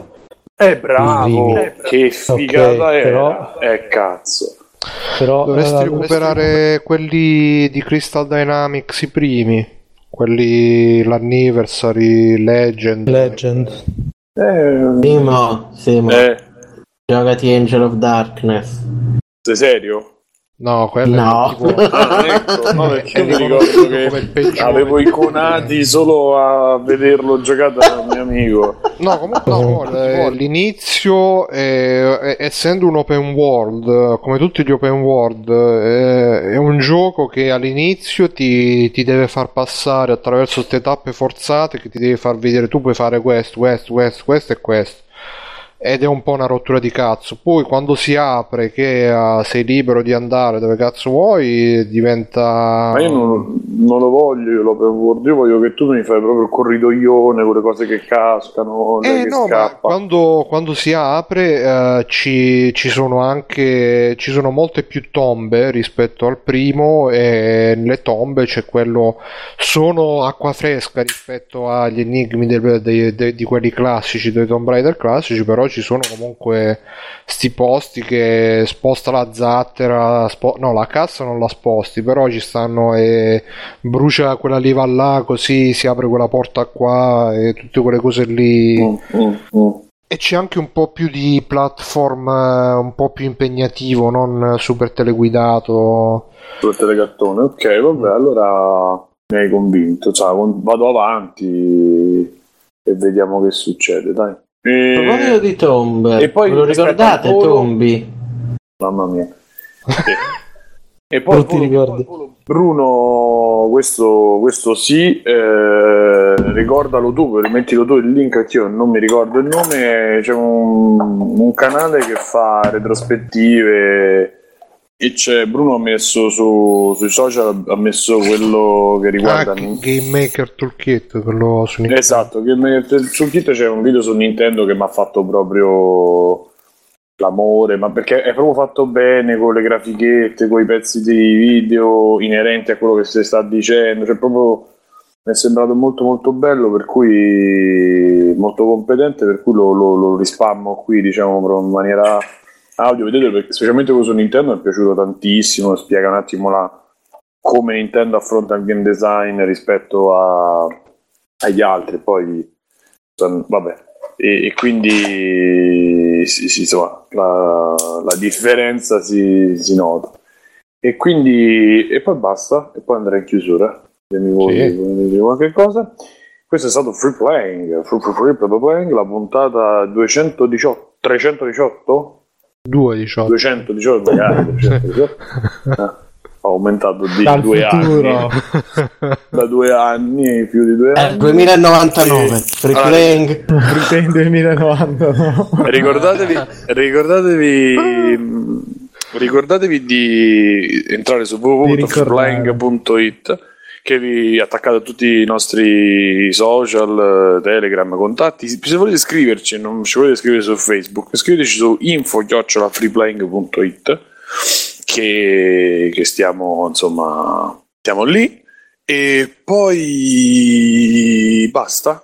Amazon, Com- padre. Eh, ah sì sì, ok, comprate su Amazon no, comprate su Amazon con il link di Free Playing, che sta sempre nel nostro, nella nostra pagina. C'è proprio una, una sezioncina in alto a destra che c'è Amazon, PayPal, Patreon, quindi se ci volete fare il Patreon ci arrivano dei soldi mensili, se ci volete con PayPal ci mettete proprio dei soldi dentro, oppure con Amazon una piccola percentuale di quello che comprate arriva a noi, voi non vi accorgete di niente, noi facciamo due soldini, così ci paghiamo le cosette che piacciono tanto, non le buttane purtroppo, e, e questo è stato Free Playing. E come ci sono stati? Ci, ci compriamo, aspetta, ci compriamo gli hamburger da fare al microonde, al micro... e soprattutto lo Smach Z con esatto.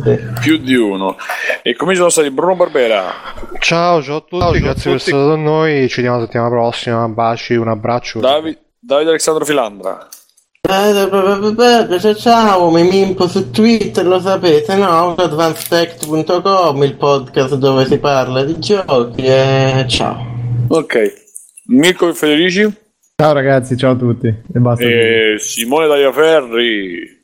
Saluta Simone. Pronto? Eh, sono Simone Tagliaferri, mi trovate su tagliaferri punto i t, ciao. Un abbraccio pure a Simone, se ci sente, se non ci sente, se è caduto. E ciao, fate ciao. Ciao. Ciao. Smach Z. Ciao Smach. Ciao. Conan. Qual è il meglio della vita? Schiacciare i nemici, inseguirli mentre fuggono e ascoltare i lamenti delle femmine. Questo è bene.